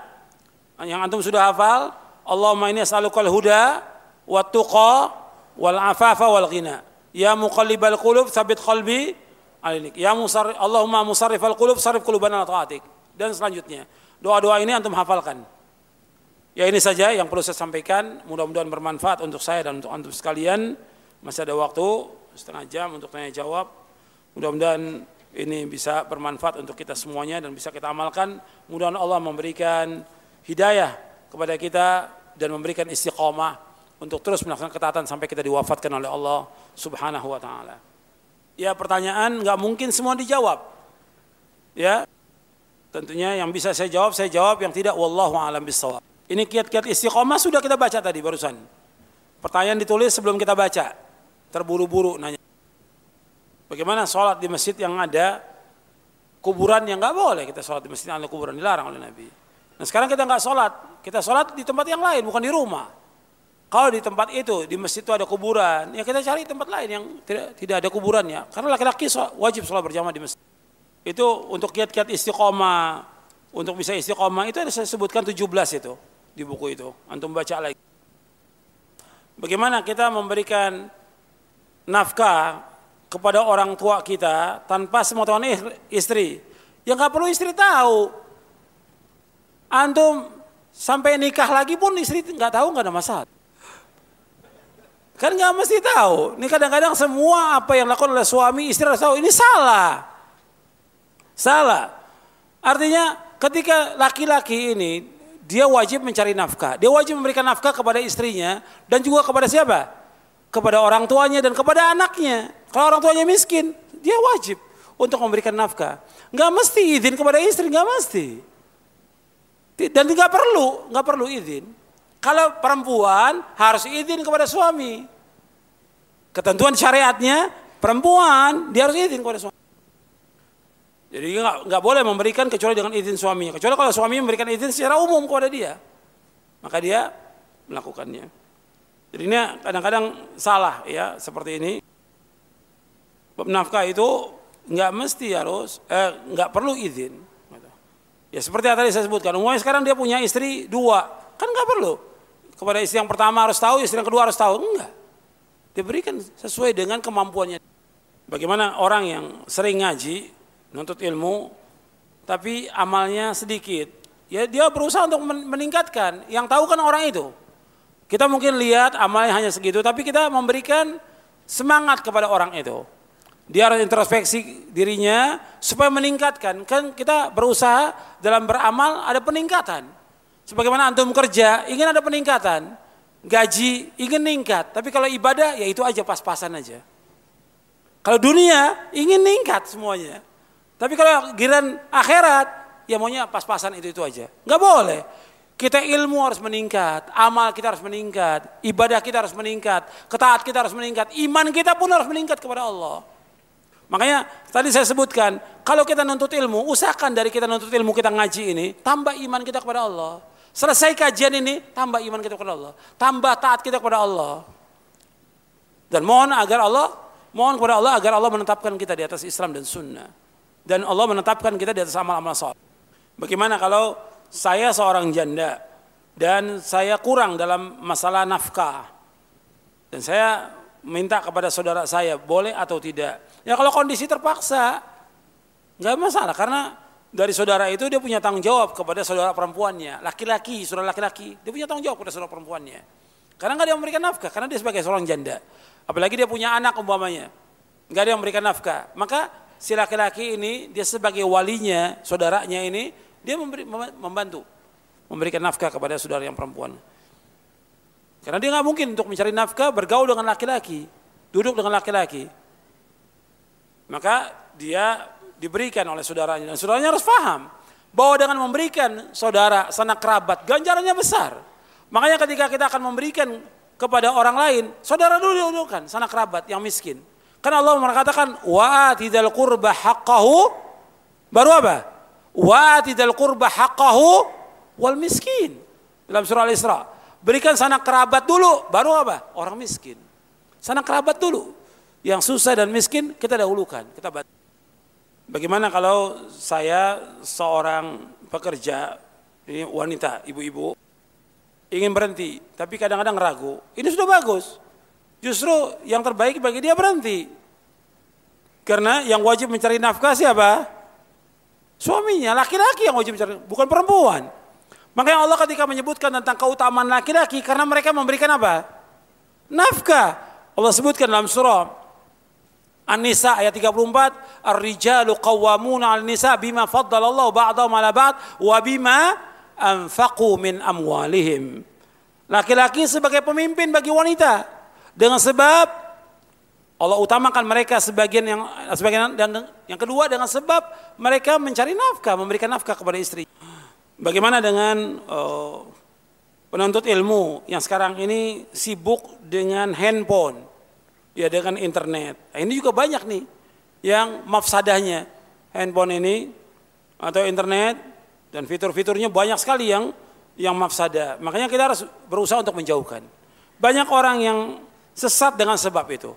Banyak yang kena syubhat karena itu dengan internet. Bukan berarti dia seluruhnya tidak manfaat. Sebagian besar tidak manfaat. Sebagian kecil manfaat kalau memang dipakai untuk untuk yang manfaat. Maka antum jangan sibukkan dengan yang seperti itu. Sibukkan dengan ilmu. Anda antum HP ini sibuk sebentar-bentar ngomong, sebentar HP, sebentar SMS. Habis waktu. Kadang baru habis sholat mestinya zikir pegang HP. Bukan Allahumma antas salam, bukan istighfar, HP dulu. Ini banyak mengganggu kita. Dan ini banyak buang waktu. Saya jelaskan tentang waktumu dihabiskan untuk apa yang terbanyak ini. Dengan HP ini, Anda bisa hitung deh. SMS sehari berapa? Nerima telepon atau telepon orang berapa? Berapa jam? Anda bisa hitung. Antum baca juga berita berapa jam. Coba kalau antum baca Al-Quran. Antum baca sunnah Nabi yang sahih. Kitabnya para ulama. Sibuk dengan amal saleh. Bukan nggak boleh, boleh. Tapi sekedarnya aja. Yang ada ini banyak waktu terbuang dengan sebab itu. Ini semuanya kena ini. Yang bapaknya, yang ibunya juga, wah, luar biasa ibunya juga di rumah. Sibuk dengan HP, yang neneknya juga sama sibuk dengan HP. Yang anak-anaknya juga sama. Karena semua dikasih HP. Akhirnya lupa ngaji, lupa baca Quran, lupa ibadah kepada Allah. Ini banyak mengganggu ini. Dan gak sadar kita, kita lagi digoda oleh syaitan gak sadar ya. Ini fitnah. Ini fitnah. Bolehkah kita membaca tentang kejelekan-kejelekan dari ahlul bid'ah. Ya manfaatnya apa? Ini kadang-kadang sering dikirimkan dalam WhatsApp ini. Manfaatnya apa?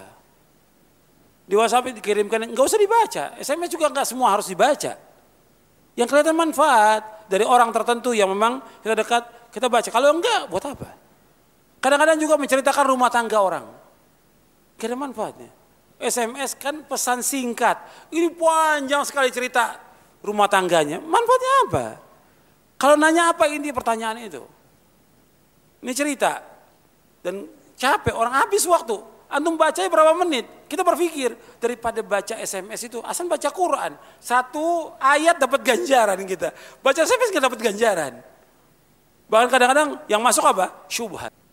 Di WhatsApp juga begitu juga. Antum lihat manfaat dan tidak. Bagaimana kalau seorang e, mudir yayasan atau pesantren dia mengeluhkan tentang fasilitas yang rusak, diadukan kepada kepada wali santri untuk membantu. Ya ini kan dalam rangka tahun al birri wa taqwa. Karena untuk berjalannya pondok pesantren itu mesti dapat dukungan dari siapa? Dari wali santri. Dari orang-orang yang mampu, tentunya yang mampu untuk memberikan bantuan. Kalau memang dia sudah cukup, nggak perlu dia sampaikan kepada wali santri. Kalau memang ada orang kaya yang bisa membantu pondok itu, nggak perlu lagi dia sampaikan kepada wali santri. Tapi ini perlu tahun al wa taqwa. Karena untuk bisa membangun pondok itu, ya mesti ada kerjasama dalam kebaikan. Ada dukungan dari kaum muslimin, bisa tegaknya pondok. Karena adanya pondok manfaat. Buat kita, buat anak kita, buat cucu kita, buat seluruh kaum muslimin manfaat. Kenapa kita nggak mau bantu? Apalagi yang jelas pondok-pondok salaf, bantu. Dan ganjarannya besar. Kita membantu mereka. Kalau kita nggak mampu nggak ada masalah. Karena juga tergantung kemampuan. Kita bilang bahwa saya untuk nyekolahkan anak ini saja bayaran saya itu hanya mampu pas-pasan. Saya nggak bisa mampu, nggak ada masalah. Dan juga jangan diwajibkan oleh mudir itu semua harus nyumbang, nggak boleh. Tergantung kemampuan yang dia bisa bantu. Iman itu naik turun. Apakah tidak bertolak belakang dengan istiqomah? Iya, iman itu betul naik turun. Iman itu yazid wa yangkus, bertambah dan berkurang. Tapi kan kita berusaha untuk terus meningkatkan iman kita. Kita mau turun atau mau naik iman kita ini? Saya tanya kepada antum, kita ini mau turun mau naik? Mau naik iman kita. Jadi betul iman itu terkadang naik, terkadang turun. Tapi kita berusaha bagaimana untuk meningkatkan iman kita. Makanya doanya Abdullah bin Mas'ud radhiyallahu an, Allah mazidna imanan wa yaqinan wa fiqhan. Ya Allah tambahkanlah iman kami. Tambahkanlah keyakinan kami, tambahkanlah pemahaman kami. Kita harus berusaha untuk istiqomah. Tadi sudah saya sebutkan penjelasan para ulama tentang istiqomah dan juga hadis Nabi SAW. Artinya kita untuk berusaha untuk istiqomah melaksanakan semua amal-amal taat, tapi nggak mungkin, nggak mungkin semuanya, masih ada kekurangan. Maka tetap berjalan dengan kekurangan itu maksudnya meskipun sedikit tetap jalan. Untuk semua nggak mau. Sekarang gini, antum sedekah, Sedekah umpamanya antum sedekah, ada orang sedekah 100 ribu setiap hari. Ada yang sedekah 50 ribu setiap hari. Ada yang sedekah 10 ribu setiap hari. Kita cuma mampu 1000 perak. Dengan kemampuan 1000 perak kita sedekah itu rutin. Itu lebih baik daripada yang 100 ribu setahun sekali sedekahnya. Baikkan mana? 1000 tiap hari, 100 ribu setahun sekali. Atau 1 juta tapi setahun sekali. Lebih baik mana? Seribu. Makanya terus berusaha. Untuk sempurna yang banyak antum nggak mampu. Tapi continue. Seperti sholat yang tadi saya sebutkan. Sholat malam. Sebelas rokat. Nggak semua orang mampu. Tapi kita harus laksanakan. Laksanakan. Meskipun nggak sebelas. Dua rokat. Tajudnya, witirnya tiga. Tapi terus continue. Itu lebih baik daripada kita tidak tidak sama sekali. Paham? Ya. Jadi tetap istiqomah meskipun dengan kemampuan kita yang terbatas. Yang paling penting kita dawam, continue dalam beramal. Yang dengan itu insya Allah iman kita akan naik. Maka jauhkan perbuatan dosa dan dan maksiat. Saya selalu kesulitan untuk menghafal surah-surah yang pendek dan juga hadis Nabi menyebabkan saya ini futur. Terkadang saya berpikir, dosa apa yang saya lakukan? Ya memang kita harus berusaha untuk meninggalkan perbuatan dosa maksiat. Kan Imam Syafi'i pernah mengadukan kepada Waki tentang jelek hafalannya. Imam Syafi'i sudah hafal Quran. Sudah banyak ribuan, bahkan puluhan ribu hadis Nabi yang dihafal oleh Imam Syafi'i. Tapi Imam Syafi'i rahimahullah pernah lupa sebagai manusia. Mengadukan syakautu ila waqi'in su'a hifzi farashadini ila tarkil ma'asi. Wa'alam annal ilma nurun wa nurullah la yuhda lil 'asi. Aku mengadukan tentang jeleknya hafalanku kepada Imam Waqi bin Jarrah rahimahumullah. Kemudian Imam Syafi'i mengatakan kepadaku, tinggalkan perbuatan dosa dan maksiat. Karena ilmu itu cahaya dan cahaya Allah nggak akan diberikan kepada orang yang berbuat dosa dan maksiat. Maka kita merenung dosa apa yang kita lakukan. Ketika kita kena musibah juga demikian sama. Kita merenung dosa apa yang kita lakukan. Bertaubat kepada Allah tapi terus berjuang, nggak boleh kita futur, nggak boleh malas. Seandainya kita belum mampu terus, ulangi kan satu ayat di sini kan ada orang-orang yang hafid, guru-guru yang hafid yang ngajarkan Quran di sini di Masjid Al Barkah ini. Ya satu ayat antum ulangi sampai 50 kali. satu ayat itu ulangi 50 kali. Atau sampai 70 kali. Hafal, baru masuk ayat yang kedua, ulangi lagi. Antum belum hafal surah yang pendek, Al-Hakumut Takathur. Belum hafal, susah ngapalinnya. Ulangi sampai 70 kali Al-Hakumut Takathur. Selesai hafal, baru yang kedua. Yang kedua apa? Hatta zurtumul maqabir. 70 kali lagi ulangi. Nanti terus sampai hafal. Begitu yang dianjurkan oleh para ulama. Saya ditegur oleh ikhwan karena di motor saya tidak ada stiker roja. Udahlah saya bukan kru roja. Apakah ini termasuk apa Ustaz? Ini termasuk gulu. ini termasuk gulu. Kita ini gulu berlebih-lebihan. Dan ini banyak berlebih-lebihan. Orang harus yang penting antum mengambil manfaat istifadah dari kajian yang disampaikan dan amalkan. Nggak mesti ada stiker roja. Ini gulu. Nggak boleh seperti itu. Orang harus manfaat. Hatta juga umpamanya karyawan roja juga dia harus mengambil manfaat dari kajian yang disampaikan. Jangan pakai jas kru roja tapi nggak pernah dengar pengajian. Sibuk aja dengan ngambil gambar.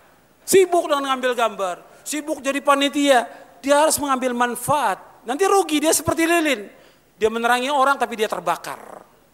Nggak boleh dalam Islam seperti itu.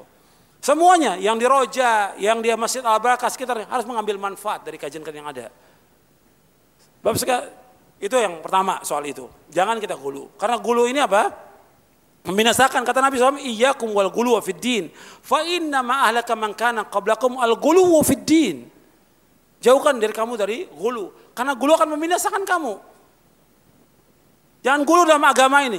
Gulu membinasakan kamu. Sebagaimana orang-orang sebelum kalian telah binasa dengan sebab gulu. Makanya jangan gulu. Gulu dalam masalah itu, stiker, gulu juga dalam masalah tadi. Ya semuanya, banyak kalau contoh kan banyak ratusan ini. Contohnya, gulu banyak. Itu. Seperti pengobatan harus dengan herbal, kalau nggak herbal nggak sembuh. Ini gulu ada. Gulu banyak. Gitu. Begitu juga ini masjid, masjid Al Barakah ini. Kadang-kadang ada orang yang nggak mau sholat kecuali di Masjid Al-Barkah. Ini hulu. Saya kalau mau contohkan ratusan ini. Hulu ini. Masjid Al-Barkah dengan masjid yang lain seluruh dunia sama kecuali tiga masjid yang utama. Masjid mana yang utama? Masjid Haram, Masjid Nabawi, Al-Aqsa. Jangan punya keyakinan antum masjid ini utama Al-Barkah sama dengan masjid yang lain. Dan saya pernah sampaikan di Masjid Imam Habib Hambal bahwa Masjid Imam Habib nggak punya keutamaan sama sekali. Sama dengan masjid yang lain seluruh dunia sama nggak ada keutamaan. Ini ada orang punya keyakinan mesti sholat di masjid al-barakah. Kalau nggak sholat situ nggak sah. Ada gulu, gulu, nggak boleh. Sama juga seperti sholat Jumat. Ada orang dari jauh pengen sholat Jumat di masjid. Nggak ada keutamaan di sini. Sama dengan kalau kita mau cari sunnah banyak masjid yang lain yang juga yang sunnah. Nggak mesti di tempat ini. Kalau kebetulan ada pengajian di sini nggak apa-apa untuk datang karena mau ngambil ilmu, nimba ilmu nggak ada masalah. Hatta keluar kota untuk nimba ilmu nggak ada masalah. Tapi mengatakan niat dari rumah bahwa masjid ini punya keutamaan lebih dari yang lain, ini gulu, nggak boleh dalam Islam. Sama dengan masjid yang lain. Fadilahnya ganjarannya sama dengan masjid yang lain. Jangan sampai gulu kita. Kalau gulu nanti bahaya kita. Jadi kita harus betul-betul saya ulangi tadi, kita harus ngambil manfaat dari ilmu. Manfaat dari ilmu semuanya. Dan juga saya ingatkan nih semua yang ada sekitar Roja ini banyak nih di Kampung Tengah ini. Orang manfaatkan apa? Jual belinya dagangnya. Yang dagang-dagang sekitar Roja ini nggak ngaji pada. Yang penting dapat untung duit, tapi nggak dapat istifadah dari ilmu yang diajarkan. Rugi dia. Dunia nggak ada arti apa-apa. Tapi bagaimana kita tinggal di dekat roja bisa mengambil ilmu istifadah. Hatta antum tinggal di mana pun bisa mengambil istifadah dengan ilmu. Belajar talabul ilmi syar'i. Bagaimana kalau suami dia sangat semangat untuk dagang, tapi nggak semangat untuk ngaji? ini keluhan seorang istri ini. Mungkin banyak yang seperti ini. Kalau cari duitnya semangat, kalau ngajinya nggak semangat, banyak. Banyak orang yang yang dekat aja kadang-kadang, dekat masjid yang ada pengajian nggak sampai. Saya pernah cerita di Masjidil Haram itu orang-orang yang dekat Masjidil Haram itu kan banyak perdagangan. Di sekitar Haram itu kan banyak orang dagang. Tapi yang dagang-dagang itu nggak pernah sampai ke Masjidil Haram. Kakinya tuh berat itu mau melangkah ke Masjidil Haram. Sholatnya di mana mereka? Depan tokonya. ini bukti nyata, nyata ini. Sholat depan tokonya. Padahal dia hanya berapa langkah ke Masjidil Haram, nggak sampai. Sibuk dengan dunia dia. Maka diingatkan, diingatkan. Dia harus mengambil ibadah terus, istifadah. Kayak di sini tadi saya contohkan. Yang buka-buka toko, dia sampai mungkin untuk sholat lima waktunya sampai dia ke sini. Tapi untuk ngajinya nggak sampai-sampai dia. Ada nggak? Ada yang seperti itu. Maka harus diingatkan. Jadi ketika suami yang seperti itu diingatkan dengan cara yang baik.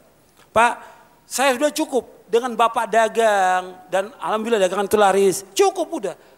Sekarang kita ngaji, kita nuntut ilmu, kita baca Quran, kita mengamalkan, kita bangun tengah malam.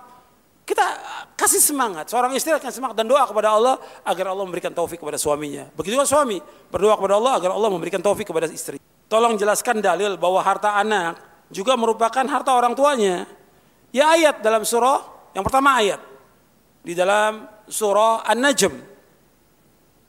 Di ayat, di ayat berapa? Di ayat 38 ya. Wa an laisal insani illa masa. Seorang tidak akan mendapatkan melainkan apa yang diusahakan. Seorang tidak akan mendapatkan apa yang diusahakan. Kata Nabi, "Inna auladakum min kasbikum." Sesungguhnya usaha kamu, sesungguhnya anak kamu termasuk usaha kamu. Bahkan pernah ada anak yang ngeluh pada Nabi karena orang tuanya mengambil hartanya. Dia ngeduk, mengeluh pada Nabi, si anak ini. Ya Rasulullah, orang tua saya ngambil harta saya. Apa kata Nabi? Anta wa maluka li abika. Kamu dan hartamu milik ayah kamu. Karena dia bisa usaha, bisa dagang, bisa segala macam. Kan juga dengan sebab siapa? Sebab orang tua. Boleh nggak kita menceritakan perbuatan dosa kita seperti main musik, pacaran, sebagai contoh? Nggak boleh. Tutup, Allah sudah tutup, jangan dilakukan lagi, jangan ceritakan pada orang. Kita memberikan semangat banyak contoh yang lain dari para ulama salaf. Bagaimana mereka semangat. Jangan contohkan perbuatan dosa dan maksiat. Karena kita juga nggak tahu apakah kita tetap dengan taubat kita istiqomah atau kembali lagi nanti. Kita nggak tahu. Karena apa? Innamal amal bil khawatim. Amal tergantung akhirnya. Jangan ceritakan perbuatan dosa kita kepada orang, jangan. Justru kita tutup dan kita bertaubat kepada Allah dengan taubatan nasuha. Justru kita ingin jangan sampai orang tahu perbuatan dosa kita. Jangan sampai orang tahu perbuatan maksiat kita. Jangan sampai orang tahu tentang aib kekurangan kita dalam berbuat dosa dan maksiat. Tutup itu dan mohon kepada Allah agar Allah menutupi. Dan Nabi SAW menyuruh kita untuk melakukan amal-amal soleh, memohon rahmat Allah dan minta kepada Allah agar Allah menutupi aurat kita, menutupi aib kita, menutupi kekurangan kita. Dosa itu aib atau bukan? Dosa aib. Kalau aib ditutup, jangan diceritakan kepada orang. Ada satu hadis Nabi, ini juga berkaitan dengan istiqomah ya. Suruh kita melakukan amal soleh. Nabi SAW bersabda, hadis ini Hasan dihasankan oleh Syekh Albani di dalam kitabnya silsilah hadis as-sahihah. Diriwayatkan oleh Imam Hakim, diriwayatkan juga oleh Abu Nuaim dalam kitabnya Hilyatul Auliya. Kata Nabi SAW, if'alul khaira dahrakum, if'alul khaira dahrakum wa ta'aradu linafahati rabbikum fa inna lillahi nafahat fa inna lillahi nafahatin min rahmatihi yusibu bihi man yasha'u min ibadihi wasallallaha ayastura auratikum wa yu'ammina rawatikum kata Nabi if'alul khaira dahrakum Kata Nabi, if'alul khaira dahrakum wa ta'aradu li nafahati rahmatillah fa inna lillahi nafahatin min rahmatihi yusibu biha man yasha'u min ibadi wa sallallahu yasturu auratikum wa yu'ammina rawatikum. Kata Nabi SAW, kerjakanlah kebaikan sepanjang tahun kamu. Arti kebaikan bukan hanya ada pada Ramadan. Kerjakan kebaikan itu sepanjang tahun itu sampaikan diwafatkan Allah. If'alul khaira darakum sepanjang hari, sepanjang pekan, sepanjang bulan, sepanjang tahun kerjakan kebaikan itu. Wa ta'aradu li rahmatillah dan dalam kalian persiapkan diri untuk menerima limpahan-limpahan rahmat Allah. Fa inna lillahi nafahatin min rahmatihi. Sesungguhnya bagi Allah itu ada limpahan rahmatnya. Yusibu biha man yasha'u min ibadi. Allah memberikan limpahan rahmat kepada hambanya yang Allah kehendaki. Wasallallahu yastura auratikum. Minta kepada Allah agar Allah menutupi aurat kalian. Aib-aib kalian. Wa yu'ammina rawatikum. Dan minta kepada Allah agar Allah memberikan rasa aman kepada kalian dari rasa takut. Ini diriwayatkan oleh Imam At-Tabrani dalam Mu'jamul Kabir dan Imam Baihaqi dalam Syu'abul Iman. Imam Tabrani dalam Mu'jamul Kabir dan juga Imam Baihaqi dalam Syu'abul Iman dan disahkan oleh Syekh Albani dalam silsilah hadits sahihah di juz yang keempat. Maka kita berusaha untuk berbuat kebaikan dan mohon rahmat Allah dan kita minta kepada Allah agar Allah menutup aurat. Maka antum sudah hafal doa untuk menutup aurat. Sudah hafal belum? Sudah. Kalau antum tidak hafal berarti antum tidak hafal zikir pagi sore. Di zikir pagi sore ada. Allahumma inni as'aluka al-afwa wal afiyata fid dunya wal akhirah. Allahumma inni as'aluka al-afwa wal afiyata fi dini wa dunyaya wa ahli wa mali.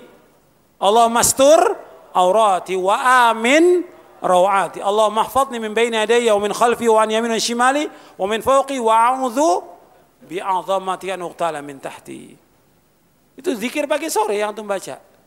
Minta. Cuma antum belum menghayati makna dari zikir itu yang penting asal baca asal bunyi asbun Coba antum perhatikan mananya, mudah-mudahan Allah menjaga saya. Makanya zikir-zikir yang antum baca itu tahu artinya, hayati artinya. Betul-betul antum mohon kepada Allah. Al-afu al-afiyah. Bukan asal baca, asal zikir. Bukan, tapi menghayati maknanya. Sehingga betul-betul antum minta kepada Allah agar Allah memberikan rahmatnya kepada kita. Apabila seorang hamba sudah bertaubat kepada Allah, yang dilakukannya dengan taubatan nasuha, apakah dosa itu akan diperlihatkan di hari kiamat. Ya Allah akan hapuskan kalau dia sudah taubat dengan taubatan nasuha dan dia istiqomah dalam taubatnya, Allah akan hapuskan dosa-dosanya. Dan Allah berjanji untuk menghapuskan dosa-dosa. Jadi kita terus bertaubat kepada Allah dan memohon kepada Allah agar Allah menghapuskan dosa-dosa kita. Kita ini banyak zalim kepada diri kita, banyak lalai. Maka terus kita berdoa kepada Allah agar Allah mengampuni dosa-dosa kita dan Allah memberikan kita istiqomah di atas manhaj yang hak.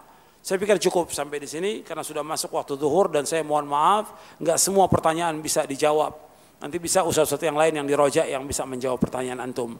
Kalau saya cukup sampai di sini, mudah-mudahan kajian kita bermanfaat dan mendapatkan eh, hidayah dari Allah, taufik dari Allah, mendapatkan rahmat dan barokahnya dan mudah-mudahan Allah memberikan kita istiqamah di atas sunnah Nabi SAW, di atas Quran wa sunnah ala fahmi salaf. Dan tetap demikian sampai kita diwafatkan oleh Allah dalam keadaan husnul khatimah.